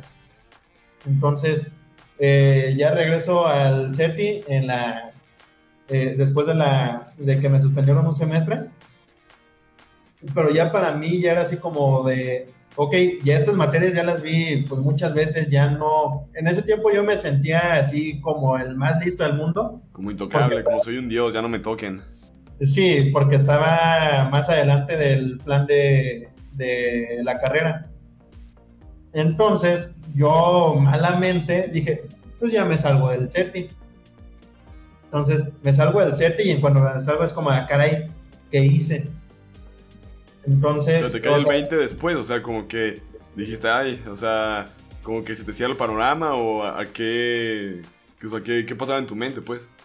Sí, no, o sea, fue así como de, güey, o sea, ¿cómo es posible que tu, o sea, que tu ego sea tanto que creas que ya lo sabes todo y que la puedes armar sin la prepa? Entonces, ya eh, me puse las pilas y me, sí me comprometí a seguir aprendiendo todo lo que pudiera y acabé la prepa en otro lado. Okay. Porque, bueno, para los que no, no sepan, la prepa en el CETI también dura cuatro años. Sí, cuatro eternos años y más si te suspenden, tardas un semestre más y todo, y ahí se te va alargando el tiempo. Sí, yo ya había perdido dos años y que no, me tengo que poner las pilas. Entonces, eh, obviamente no me pagaban mucho porque pues nada más tenía la secundaria y estaba estudiando la prepa, pero sí llegué a ser, por ejemplo, en una tienda departamental que se llamaba Baby Mart, incluso en una cadena de titularidades que se llama Reclim. En ambas fui eh, gerente de sistemas. Wow. Sí, de que fui... Tú estando en la prepa y todo, ¿y había gente mayor, mayor, o sea, mayor que tú estabas a cargo de ellos?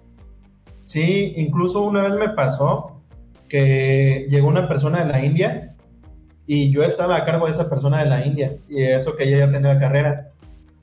Pero o sea, fue porque sí me comprometía de que no, o sea, tengo que esforzarme, tengo que siempre aprender. Ya después, ya. O sea, pero eh, tú por tu cuenta agarrabas libros, eh, pues volvemos como esa parte que tocamos al principio, comprabas un curso, te ponías en YouTube, en Google, o cómo lo hacías para estar siempre aprendiendo, o, qué, o qué decías que ibas a aprender y, y, lo aprendías, pues, o sea, cómo era tu modelo de aprendizaje en ese momento. Sí, eh, yo, era, yo veía que era lo que me faltaba, decía, ok, quiero aprender esto, y buscaba cursos, algunos gratuitos, eh, otros de alguna empresa eh, que me encontraba por internet de manera gratuita. Sí. sí, y ya pues fui aprendiendo un poco y también sí me ayudó bastante el apoyo de unos tíos que me pagaban cursos bastante caros. Entonces, ellos me pagaron, por ejemplo, ellos me pagaron el curso de informática forense y de hacking ético. Entonces, ahí sí fui aprendiendo bastante. Ya regreso al SETI, pero ahora sí con un chip pues bastante fuerte. Eh, bueno, un chip pues ya bastante cambiado ya me pongo las pilas. Pues como que ya más maduro, ¿no? Como que ya te habías aterrizado un poco más los pies en la tierra, como se utiliza esta típica frase y ahora sí ya venías como con la disposición de estudiar ahora sí todas las materias. Sí, sí, ya sabiendo que en realidad se había una nada, o sea, que en realidad sí tenía que aprender muchísimo. Entonces, eh, ya terminó el CETI, bueno, a mediados del CETI es cuando, después de estar saltando así entre varias empresas que casi no me pagan, el profe Javier Medina es el que me dice, oye, ¿sabes qué? A ti, tú me dijiste que te interesaba trabajar ya en la parte de seguridad, te conseguí esta oferta de trabajo con eh, una empresa que se llama Las Tecnológicos. Entonces, ya ahí empiezo en la parte de seguridad. Eh, posteriormente se me presenta la oportunidad de entrar en el Centro de Inteligencia y Comunicaciones para la Seguridad, que es de la parte de la Fiscalía de Jalisco. Ok. ¿Y ahí qué, ahí qué se hace o qué, cuál era tu función en ese momento o en ese puesto? Pues ahí básicamente era desarrollar herramientas para la parte de inteligencia. Eh, para la parte de inteligencia de la fiscalía, pues también ahí eh, ayudar en investigaciones, todo este tipo de cosas. Entonces, ahí ya fue donde ya quiero ya mucho más conocimiento. Eh, pues ahí estoy interactuando con varias áreas como la policía cibernética, como te el desarrollo de herramientas, pues ya en el centro de inteligencia, vaya. Pero me imagino que, bueno, ese momento cuando estabas, pues que todo era como que muy nuevo, ¿no? Porque, bueno, surgían las redes sociales, surgía Facebook, surgía WhatsApp, y como que estar adaptando los nuevos, pues, eh, herramientas a todas estas nuevas tecnologías o tendencias. Sí, inclusive, pues, eh, cuando yo entro al centro de inteligencia es cuando apenas empiezan a hacer todo este tipo de medidas como de legislar que, que, por ejemplo, una captura de WhatsApp pueda servir como un indicio de un delito o de una amenaza. Entonces, ajá. Bueno, o sea, como una breve duda. Sí, creo que yo tenía entendido que anteriormente si tú presentabas como unas evidencias de, pues, de una red social, según yo las descartaban porque la persona no tenía como que la, el, ¿cómo se dice? Autocondenación, ah, se me fue la palabra, el consentimiento de poder tomar la captura y evidenciarla. Creo algo así tenía que ver con las leyes, ¿no? Sí, eso y, bueno, antes se llamaban evidencia, ahorita ya son indicios. Tienen que llevar una cadena de custodia. Eh, una cadena de custodia es todo este proceso de inicio a fin de la vida de la prueba o del indicio que garantiza que no se modificó, que es legítimo. O sea, por ejemplo, digamos una llamada. Una llamada, eh, tú para poderla presentar en la fiscalía como un indicio de algún delito o de como amenaza. o de amenaza, tienes que extraer eh, el audio y se le tiene que calcular, regresando a lo que ya decía los blockchain, de los blockchain, este hash para que si en algún momento alguien modifica o le hace algo a este audio, si cambia el hash, sabes que ya se modificó.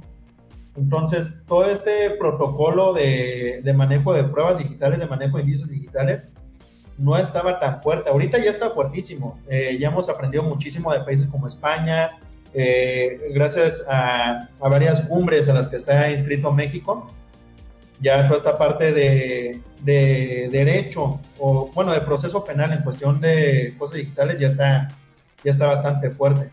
Es que también, bueno, también imagino que es como un poco complejo el ir desarrollando todo eso, porque siento que primero nacen las, las tecnologías, las aplicaciones, los, los problemas, y ya después sale cómo revertirlos, como que hasta el final queda como que toda esta parte de reversión de, pues, de las tecnologías, porque pues en ese entonces nadie se imaginaba que un chat o un mensaje, un, por decir, pues sí, un WhatsApp podría servir como, puedes recibir amenazas hasta que pasan los acontecimientos, como buscan la forma de revertir los hechos. Sí, sí, y aparte, eh, Bueno, algo que yo me enfrenté, un, pues un desafío que yo me enfrenté mucho en todo lo que he estado como perito, es que la mayoría de los jueces ya son de la tercera edad. Entonces... Ya están medios necios para todos estos temas. Sí, afortunadamente muchos. Eh, de hecho, tengo que reconocer ahorita al juez Licón.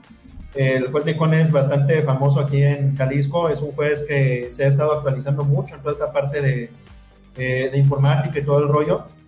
Pero regresando a, la mayoría de los jueces son de la tercera edad. Entonces, ¿cómo les explicas a ellos que obtuviste algo de la nube o que, o que un hash es eh, correspondiente a la base de datos de WhatsApp de un celular?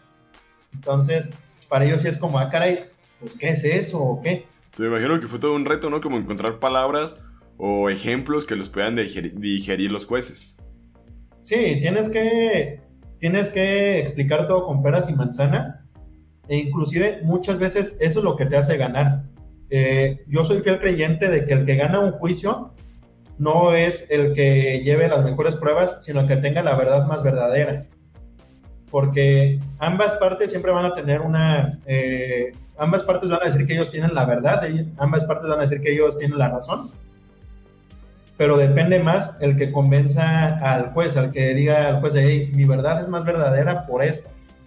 Entonces, ahí es cuando tienes que explicarle, oiga, juez, fíjese que, eh, por ejemplo, yo obtuve esta, este video y le calculé su hash. El hash es una medida para garantizar que no fue modificado. Tienes que irle explicando con peras que, que es el original, que no trae ningún filtro, ningún efecto, como que ibas tratando de encontrar las palabras que de manera coloquial él también pudiera entender sin perder el contexto de lo que querías decir. Sí, inclusive muchas veces eh, eso me ayudó eh, mucho a que eh, algunos de los que fueron mis clientes terminaran en buenos términos en cuestión legal, porque tal vez el otro perito era, el perito de la contraparte era un experto, era mucho más fuerte que yo en, en cuestión de conocimientos, pero no sé explicarle al juez, o tal vez los protocolos de cómo manejar las pruebas, los indicios, hacían que estos indicios fueran, no fueran válidos. Entonces, sí, eh, como comentas, tiene mucho que ver que sigas protocolos y que también eh, convenzas al juez. Entonces, entonces, al final del día es como, como saberte vender cuando estás frente al juez para que te entienda, o sea, lo que me estás tratando de entender, o sea, que era como que el que ganaba el caso era el que mejor se vendía. Sí, sí, obviamente tiene que ver pues todos los conocimientos que tienes detrás, porque si no, no puedes presentar esos indicios, no tienes la, pues sí, no tienes el conocimiento para saber que existen tan siquiera esos indicios. Y eh, como comentas, el que convenza más al juez es, fuera de los conocimientos, el que convenza más al juez es el que gana. Y ya, después de que sales ahí del, del instituto aquí de Jalisciense, ¿Qué siguió para ti, pues, hablando de manera laboral? Y ya después ya pasó a Banco del Bajío. Eh, ahí en Banco del Bajío estuve eh, trabajando en toda esta parte que es de seguridad de aplicaciones, de arquitectura de la seguridad. Y ahí aprendí muchísimo. O sea, ahí sí fue, fue donde aprendí, yo creo, más. Y es que los bancos, en serio, es una cantidad absurda de trabajo que tienen eh, cantidad absurda de reglamentos con los que tienen que cumplir en cuestión de seguridad. Entonces estuvo muy, muy fuerte y aparte eh, también ahí estuve participando en la parte de la transformación digital, liderando eh, toda esta parte de seguridad. Entonces sí estuvo, sí aprendí muchísimo, la verdad. ¿Y como qué cosas, o sea, ahorita pues ya tocaste aplicaciones y todo, ¿qué cosas considerabas o cuáles fueron tus mayores retos que, que tuviste ahí en, esa, en ese momento? Pues o sea, ¿qué sentiste que te faltaba a ti por aprender o desarrollar o hacer?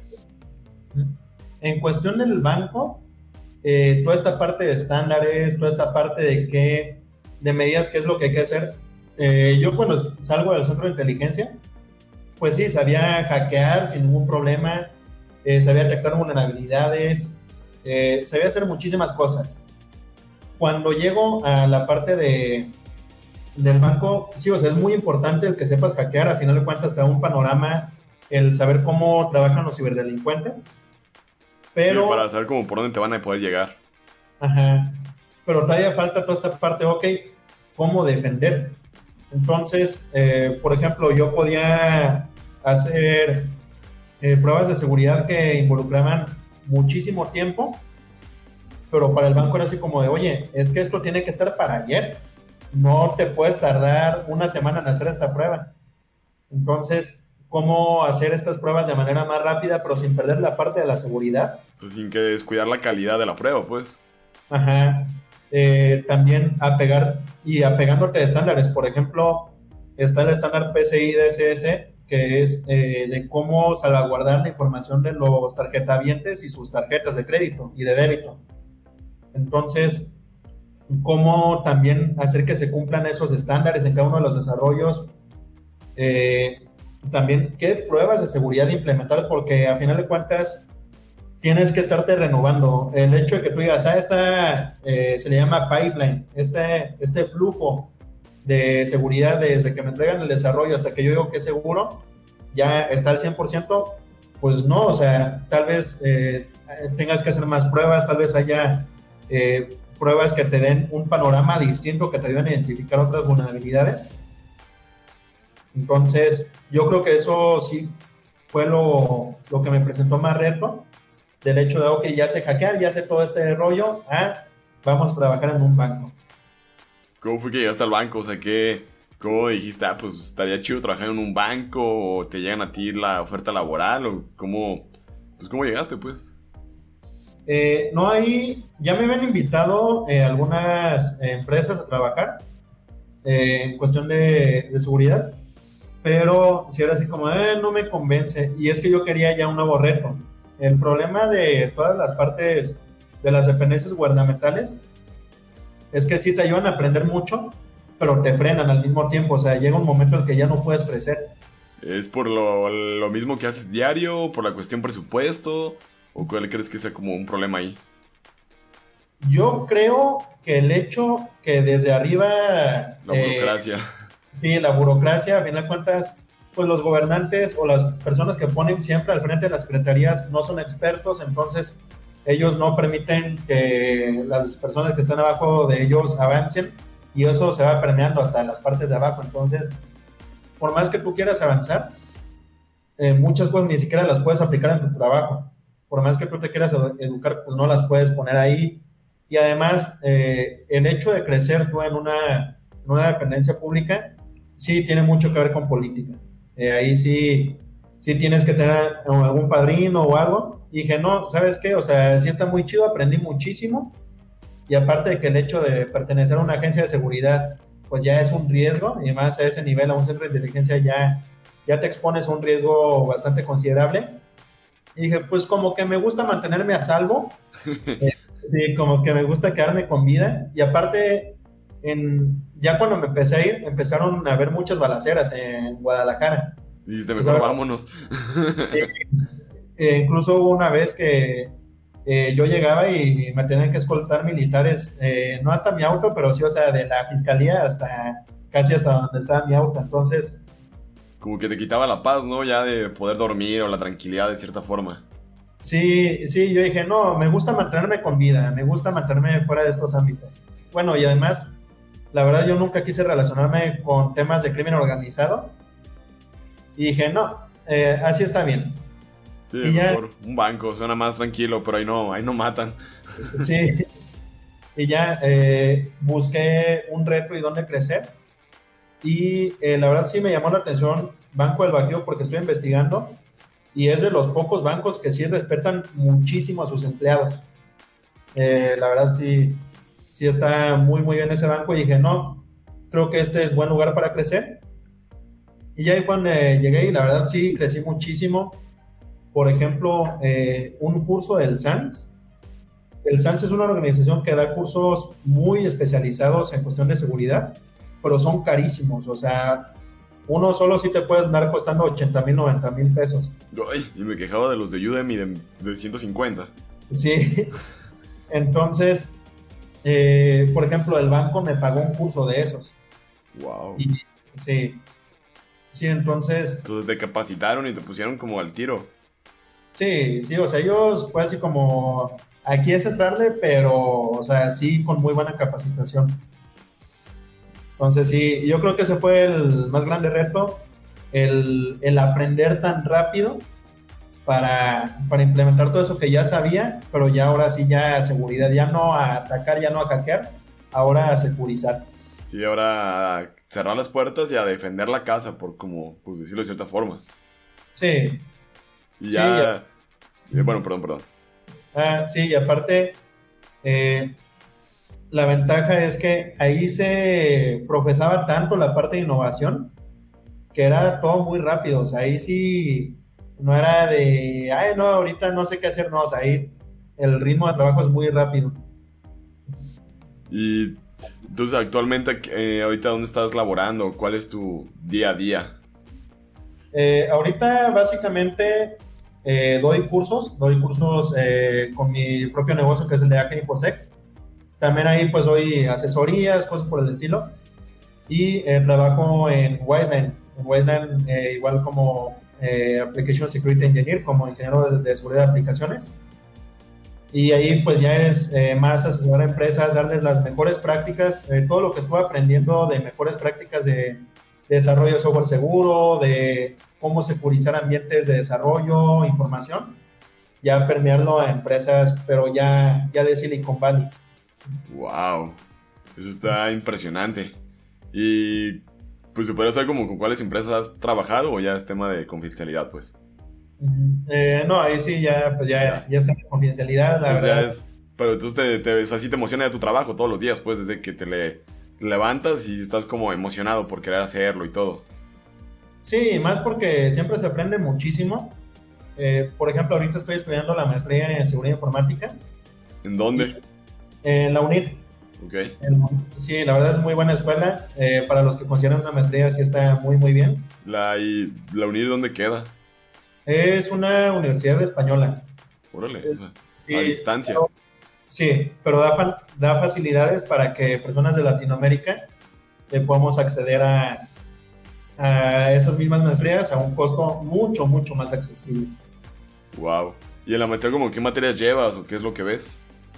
Eh, por ejemplo, ahorita estoy llevando de seguridad en redes, seguridad de sistemas operativos, gestión de riesgos, eh, toda la parte legal eh, toda la parte legal que puede involucrar eh, la parte de seguridad. Entonces, por ejemplo, yo casi no contemplaba la parte legal y es algo que, que se va aprendiendo. Y es que algo también muy importante es que la parte de seguridad es un mundo inmenso. Eh, la parte de seguridad hay muchas especializaciones. Por ejemplo, yo estoy especializado en la parte de, de seguridad de aplicaciones. Sí. Pero hay gente que se especializa en investigación forense digital, en informática forense en general. Incluso hay gente que se especializa a seguridad, pero a nivel de, eh, de, sistemas, de sistemas embebidos, de chips. Entonces, sí, o incluso de IoT, de, de eh, está la parte de industrial. Hay personas que se dedican, por ejemplo, a espionaje o contraespionaje. Es un mundo inmenso el de la seguridad informática. Wow. Yo pensé que nomás era para que no te hackearan o cosas muy básicas, pues, pero después te empiezas a meter y te das cuenta que surgen demasiadas ramas que está muy cañón que puedas abarcar todas o conocer de todo. Sí, sí, por eso eh, precisamente ese era mi comentario de que a pesar de que ya llevo eh, yo en este ambiente ya más o menos 12 años de experiencia, sigo aprendiendo y muchísimo y siempre salen cosas que digo, órale, esto no lo sabía o siquiera sabía que existía como que me podían hackear de esta forma, ¿no? También imagino que haber pasado que, que o sea, ya, ya, o sea, lo que has hecho alguna vez te han hackeado pues tus sistemas o lo que has implementado.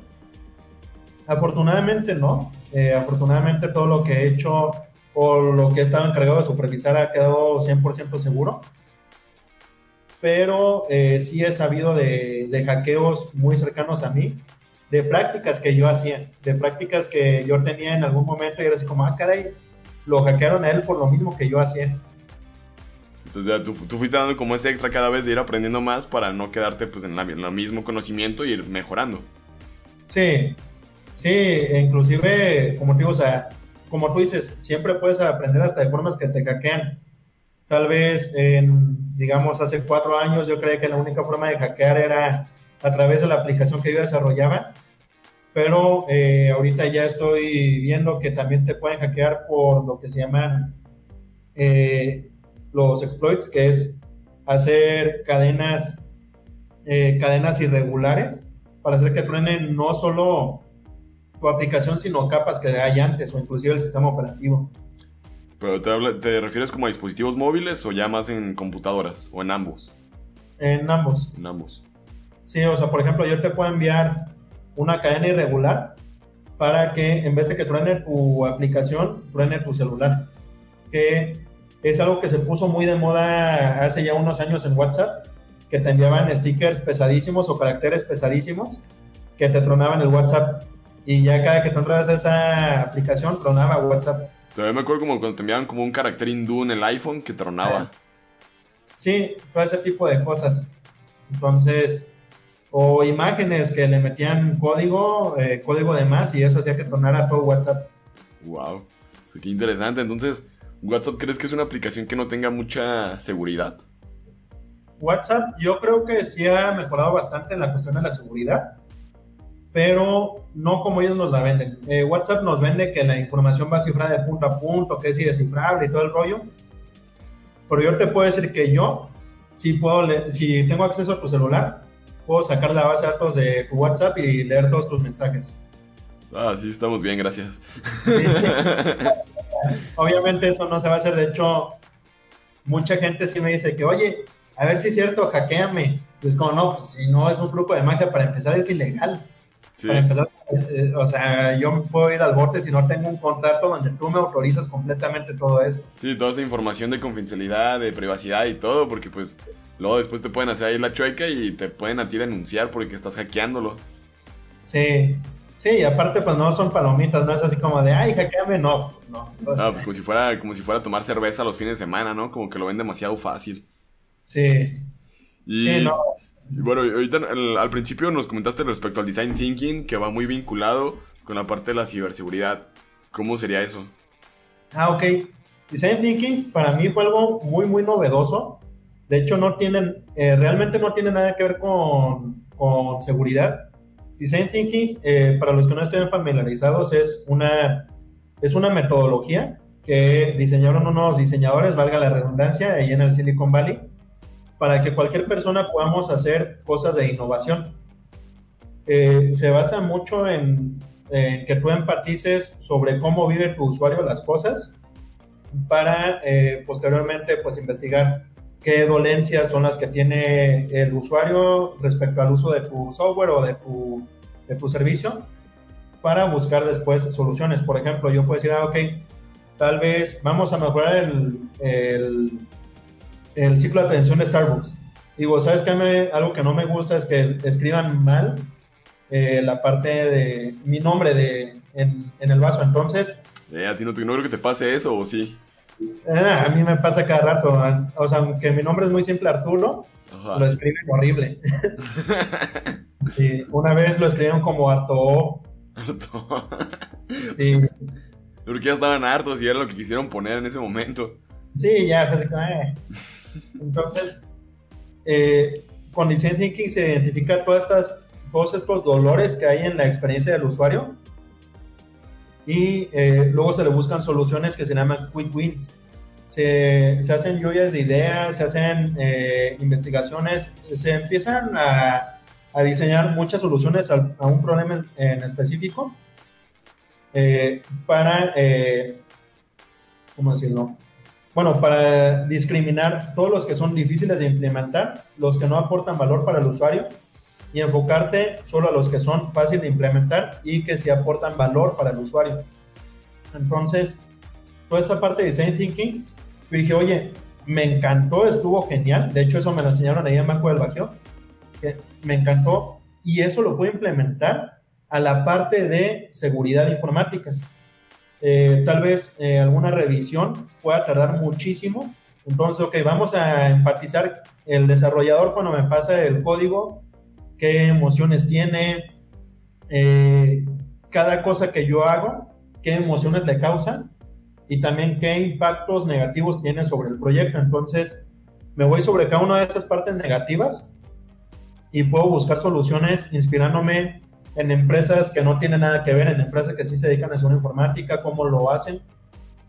Y eh, como te digo, hacer soluciones que, que aporten mucho a la parte de seguridad y eh, sean, eh, sean fáciles de implementar. Entonces, por eso digo, o sea, Design Thinking, creo que al menos para mí es algo que se puede implementar muy, muy bien en seguridad y en muchos rubros, la verdad, en muchos rubros. Y yo creo que sí se le puede dar empuje a que, a que se le enseñe todo esto a la parte de seguridad.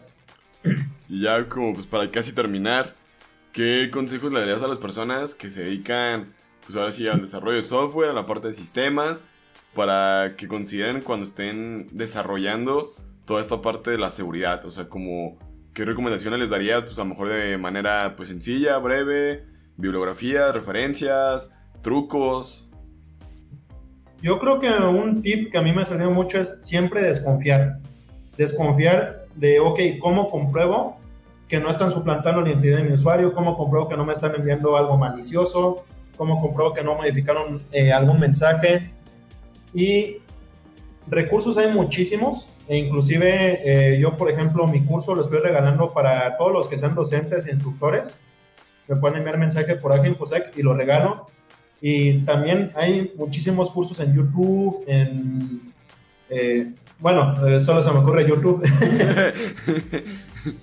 YouTube. y YouTube, pero hay muchos cursos gratuitos de seguridad. Y la comunidad de seguridad es inmensa. O sea, en serio, en Twitter tú puedes decir que, oye, quiero aprender de seguridad. Y si ese mensaje le llega a las personas correctas, te enseñan seguridad gratis. Por ejemplo, está una empresa que se llama TPX, que así como yo estoy regalando cursos a instructores, bueno, a profesores y a alumnos, TPX dice, oye, ¿sabes qué? Si te interesa, te puedo capacitar con ejemplos reales para que aprendas de seguridad. ¿Y, Entonces, tú, los, tú los tomaste o, o, los has visto, has conocido gente que haya, los haya pues, tomado? No, todavía no conozco gente y tampoco he tomado esos cursos, bueno, en lo personal, TPX está liderado por uno de los hackers más importantes de México que se llama Rafael Bucio. Entonces, eh, sí tiene un respaldo muy, muy fuerte. Wow, suena, pues suena impresionante eso que nos compartes. Pues yo no pensé que fuera una comunidad tan amplia. Y ya como por último, que esto es como que una pregunta como de cajón, que yo siento que todo el mundo nos hacemos. Eh, ¿Cuál sistema operativo te sientes tú más cómodo pues desarrollando en cuestión de ciberseguridad? ¿Vendría siendo Linux, Mac o Windows? Está el mito de que Windows es súper inseguro y por eso no hay que usarlo y que el más seguro es Linux. Yo creo que el sistema más seguro es el que tú sepas configurar correctamente. Eh, con el que tú te puedas adaptar y puedas decir, ¿sabes qué? Quiero, se le llama cardenizar, eh, quiero hacerlo lo más, más seguro posible, quiero cardenizarlo. Y puedes buscar guías de hardening, por ejemplo, para, incluso para Windows 7. Eh, yo estoy ahorita en el Consejo Mexicano de Ciberseguridad. Y, ¿Qué es eso? Eh, o sea, bueno, nunca lo había escuchado. Te pregunto de buena onda, ¿qué, ¿qué es eso? ¿A qué se dedican o qué hacen? El Consejo Mexicano de Ciberseguridad es una, pues es un consejo de varias personas que nos dedicamos a la parte de seguridad y pues damos recursos de conocimiento, certificamos cursos, por ejemplo, si tú dices, ah, ok, tengo un curso de seguridad, eh, puedes enviar la currícula, puedes enviar casos de, de, éxito. Ajá, de éxito, puedes enviar pues incluso copias del curso y eh, si el Consejo Mexicano de Ciberseguridad, decide que sí, que sí es bueno, puede darte la oportunidad de que tu curso quede como certificado y se hagan exámenes para que también certifiques a tus alumnos. Y en este caso, pues tú tienes un curso, ¿tu curso está certificado? Ajá, mi curso está certificado ante el Consejo Mexicano de Ciberseguridad en la parte de desarrollo de software seguro y hacking ético. Wow, qué, qué interesante. Pues digo que, que te metes y empiezas a descubrir un trasfondo impresionante que uno nunca se imagina, porque a veces uno la ingeniería, o en el caso a nivel tecnólogo, o a nivel técnico, lo ves como una embarradita y no te das cuenta de todo el mundo que hay detrás de todo esto. Sí, no, es un mundo inmenso, ya que, ya que sales a estudiar, es un mundo inmenso lo que existe. Ya volviendo como a la pregunta, eh, entonces, ¿tú recomiendas que el sistema operativo que uses uno aprenderlo a configurar para que sea seguro. para un usuario común, ¿qué tan cierto es eso de la, de la cámara? Que todavía pueden meterte a tu computadora y que puedan verte y todo el rollo, porque veo a todo el mundo que siempre trae la cámara tapada. Eh, es muy cierto, la verdad. Eh, ah, nada más, eh, perdón, nada más para terminar un poco del anterior. Sí, claro, claro, claro.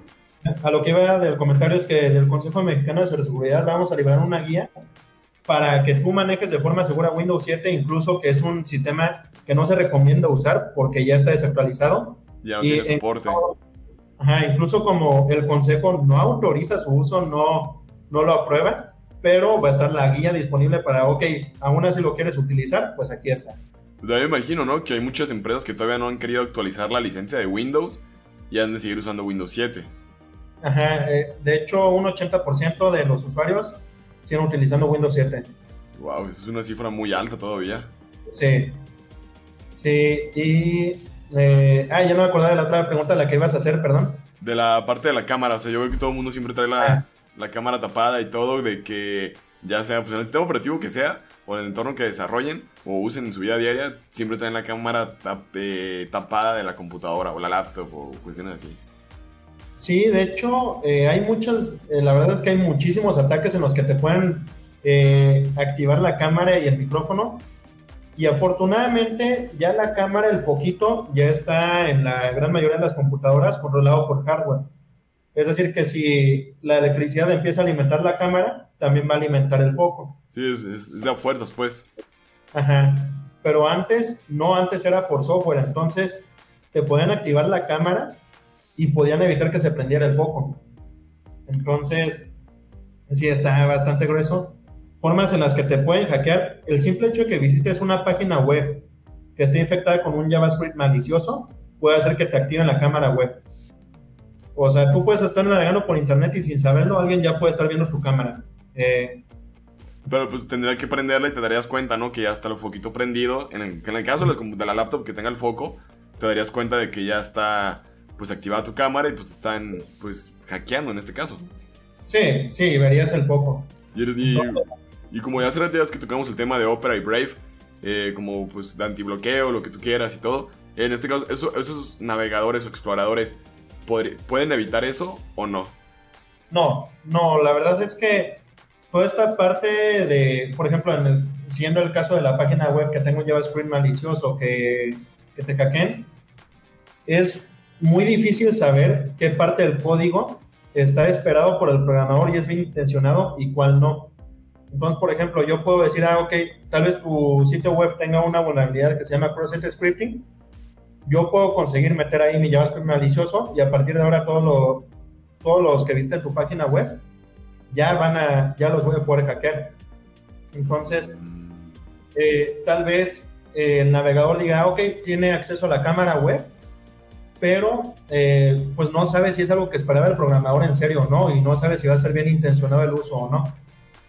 Entonces, sí está bastante delicado, e inclusive eh, muchos virus, eh, también algo que a mí me gusta hacer, eso no para atacar gente, me gusta hacerlo meramente para aprender, es hacer malware.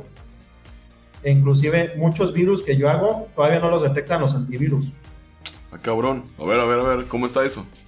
Sí, es que eh, muchos virus se manejan ya sea por volviendo a, la firma hash del software o eh, al comportamiento específico de un programa. Entonces, si el comportamiento tú lo llegas a disfrazar para que sea, para que parezca benigno, eh, el virus no lo va a detectar, el antivirus no lo va a detectar. Para decir, aquí está todo bien, nada pasó y todos siguen con su vida. Ya hasta que algún investigador se dé cuenta que existe ese nuevo virus y calcule su firma hash, hasta ese momento se va a actualizar en todas las bases de datos de ese antivirus y lo van a poder detectar. Pero para eso va a pasar muchísimo. Uy, entonces sí es un gran reto el poder este, tener un antivirus al día, en cierta forma. Sí, no, es un reto enorme. Y, por ejemplo, como, bueno, como una duda, siempre dicen que las computadoras Mac o el sistema operativo MacOS nunca tiene virus, no se puede hackear, no se puede, tiene tantas vulnerabilidades y todo. ¿Tú crees que eso es cierto? No, eso es totalmente falso. Y regresando al, caso, por ejemplo, de la página web maliciosa, ahí no importa qué sistema operativo tengas, sí. te van a hackear. Ahí es por igual, ahí tengas Linux, tengas Mac o tengas Windows. Sí, inclusive eh, tal vez sí sean más virus hechos para Windows por el hecho de que es un mercado muy grande eh, Windows sigue siendo el sistema operativo más utilizado y por mucho, si es una cantidad exagerada. Entonces, por eso es menos atractivo para las eh, para los ciberdelincuentes desarrollar virus para Mac. Pero si un ciberdelincuente quiere hackear a alguien de dinero, o sea, quiere... Hay dos tipos de ataques, eh, por campaña o focalizado. Por campaña es cuando lanzan ataques y al que le caiga. El focalizado es cuando tú ya estudiaste a la víctima y sabes que lo vas a hackear. Y, y, o sea, ya sabes que tiene mucho dinero, ya sabes que le puedes quitar. Y esos son los ataques más peligrosos y son los que más se están ocurriendo en estas épocas. Entonces, sabes que si quieres irte por el que tenga dinero, te vas a ir por el que tenga una Mac. Sí. entonces, eh, por eso yo creo que es totalmente falso y volvemos a lo mismo. Esa persona que haga el ataque tan focalizado, muy probablemente sepa hacer su propio malware y muy probablemente ese malware aún no pueda ser detectado por los antivirus. Sí, porque bueno, yo había leído y había escuchado una conferencia de ciberseguridad que a través de los PDFs es de los pocos lugares que los antivirus podrían detectar si viene un virus o viene algo a la hora que tú lo descargas o lo abras, que ahí son de una forma pues de las más fáciles que muchas víctimas sufren ataques. Desconozco qué tan cierto sea, yo lo escuché hace ya uno, dos, tres años, pero no sé qué tan verídico sea esto. Es parcialmente cierto, y es que hay muchas técnicas para esconder eh, cosas maliciosas dentro de un documento. Por ejemplo, está la esteganografía, donde puedes esconder desde mensajes hasta código malicioso dentro de un documento sin que nadie lo vea. Están también los, eh, los ataques cross-site scripting, eh, como el de la página web, pueden existir dentro de los PDFs. Entonces, sí es fácil detectarlo porque normalmente son códigos reciclados. Normalmente la gente que hace esto, pues recicla el código pero si una persona, si un ciberdelincuente eh, tiene el suficiente conocimiento y la disposición de hacer un ataque totalmente especializado para ti, es muy difícil que lo detecte el antivirus. Así venga un PDF en una página web, en un ejecutable, puede ser muy difícil. Wow, está muy, muy interesante. Entonces, entonces ya para pues, terminar, entonces al final del día el, entorno de Linux sí lo recomiendas como para la parte de pruebas de ciberseguridad, de estar, pues ya ves que existe la distro de Linux, de, de, Kali Linux, de Parrot, para todo ese entorno de, pruebas, que de ciberseguridad y todo. ¿Tú sí lo recomendarías para las personas que estén interesadas en estos temas? Sí, sí, principalmente porque también hay herramientas de hacking en Windows. Muchos creen que no puedes hackear en Windows, pero puedes inclusive encontrar las mismas herramientas de Linux en Windows el detalle es que, eh, por ejemplo, Kali Linux ya tiene preinstaladas todas esas herramientas. Ya le batallas menos. Sí, ya le batallas menos. Entonces, y en Windows, pues tienes que instalar de una por una. Y muchas son de paga. Mm. ¿Y tú cómo lo haces? ¿Tú lo haces en una máquina virtual? ¿Tú lo tienes una computadora con Linux? ¿O cómo es tu entorno en esa parte de trabajo? Yo tengo. Eh, yo tengo eh, una máquina Windows tengo una máquina virtual eh, que es Linux, tengo una máquina virtual que es Windows y cada una con sus respectivas herramientas.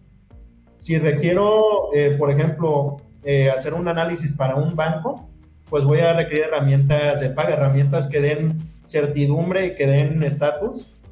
O, bueno, sí, que den certidumbre de que lo que estoy haciendo es con las mejores herramientas. Si es una, si es algo más casual, pues utilizo Kali Linux. También hay pruebas que puedo sacar con Kali Linux que son totalmente válidas. Entonces ahí... Entonces, dependiendo de lo que quieras hacer, es el entorno del sistema operativo que vas a usar. Sí. Wow. Es que siempre te venden la idea de que es Linux, Linux, Linux o Linux. No, inclusive, por ejemplo, si tú vas a, a, auditar una aplicación que está totalmente hecha para Windows, no la vas a poder auditar correctamente en Linux. Tienes que correrla en Windows y tienes que monitorearla con Windows por el entorno de desarrollo, la compatibilidad del kernel, bla, bla, o sea, son demasiadas cosas que hay detrás de para poder determinar. Sí. No manches, qué, qué interesante está todo esto. Y pues bueno, este, ya para cerrar, darte las gracias. ¿Tienes alguna red social donde te sigan, un blog o algún lugar donde puedan contactar? Sí, eh, aparezco en YouTube. De repente, muy rara vez hago videos relacionados a la seguridad informática, pero más orientado a personas eh, que no tengan tanto conocimiento técnico, se llama Le Arturé, así con la última E. Y eh, también está mi red social de Facebook que es AG Infosec o mi página web aginfosec.com. Ok. Y ya por último, si las personas les están interesadas en tu curso y todo el rollo, que te manden un mensaje a Facebook o, a través de un correo, o cómo le podrían contactarte para eso, que ahorita comentaste.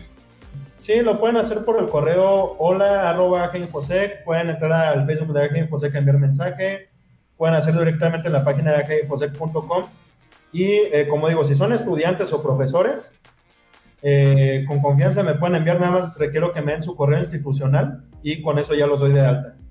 Perfecto. Pues muchísimas gracias Arturo por habernos regalado estas pues, dos horas de entrevista. Han sido una muy grata experiencia. Aprendí demasiado, fueron demasiados los, los temas que se tocaron. Esperemos que a las personas que nos escucharon les haya gustado. Y pues te agradecemos mucho por haber venido aquí a este espacio que pues lo estaba haciendo para que las personas conozcan que literalmente yo siento que la escuela es un, es un medio para lo que uno puede llegar a hacer y puede lograr en la vida. Y pues creo que tú eres un ejemplo de esto. Y pues la verdad, muchas gracias por todos los consejos, la plática, la parte de aclarar el blockchain de una forma tan sencilla que nunca lo había escuchado de una manera pues tan pues, simple, que se me hizo algo muy digerible. Y por la parte de las criptomonedas, la ciberseguridad, la parte de los entornos de desarrollo, pues creo que ha sido una plática muy fructífera y pues muchísimas gracias por habernos acompañado aquí el día de hoy. Sí, muchas gracias por la invitación. ¿Algo más que quieras agregar para cerrar o ya lo damos por finalizado? No, ya creo que de mi parte ya sería todo. Muchísimas gracias. Bueno, les mando un fuerte abrazo. Gracias por habernos acompañado en este nuevo episodio. Y pues aquí nos veremos en una próxima semana, en una próxima sesión, entrevistando exetianos. Muchísimas gracias. Gracias.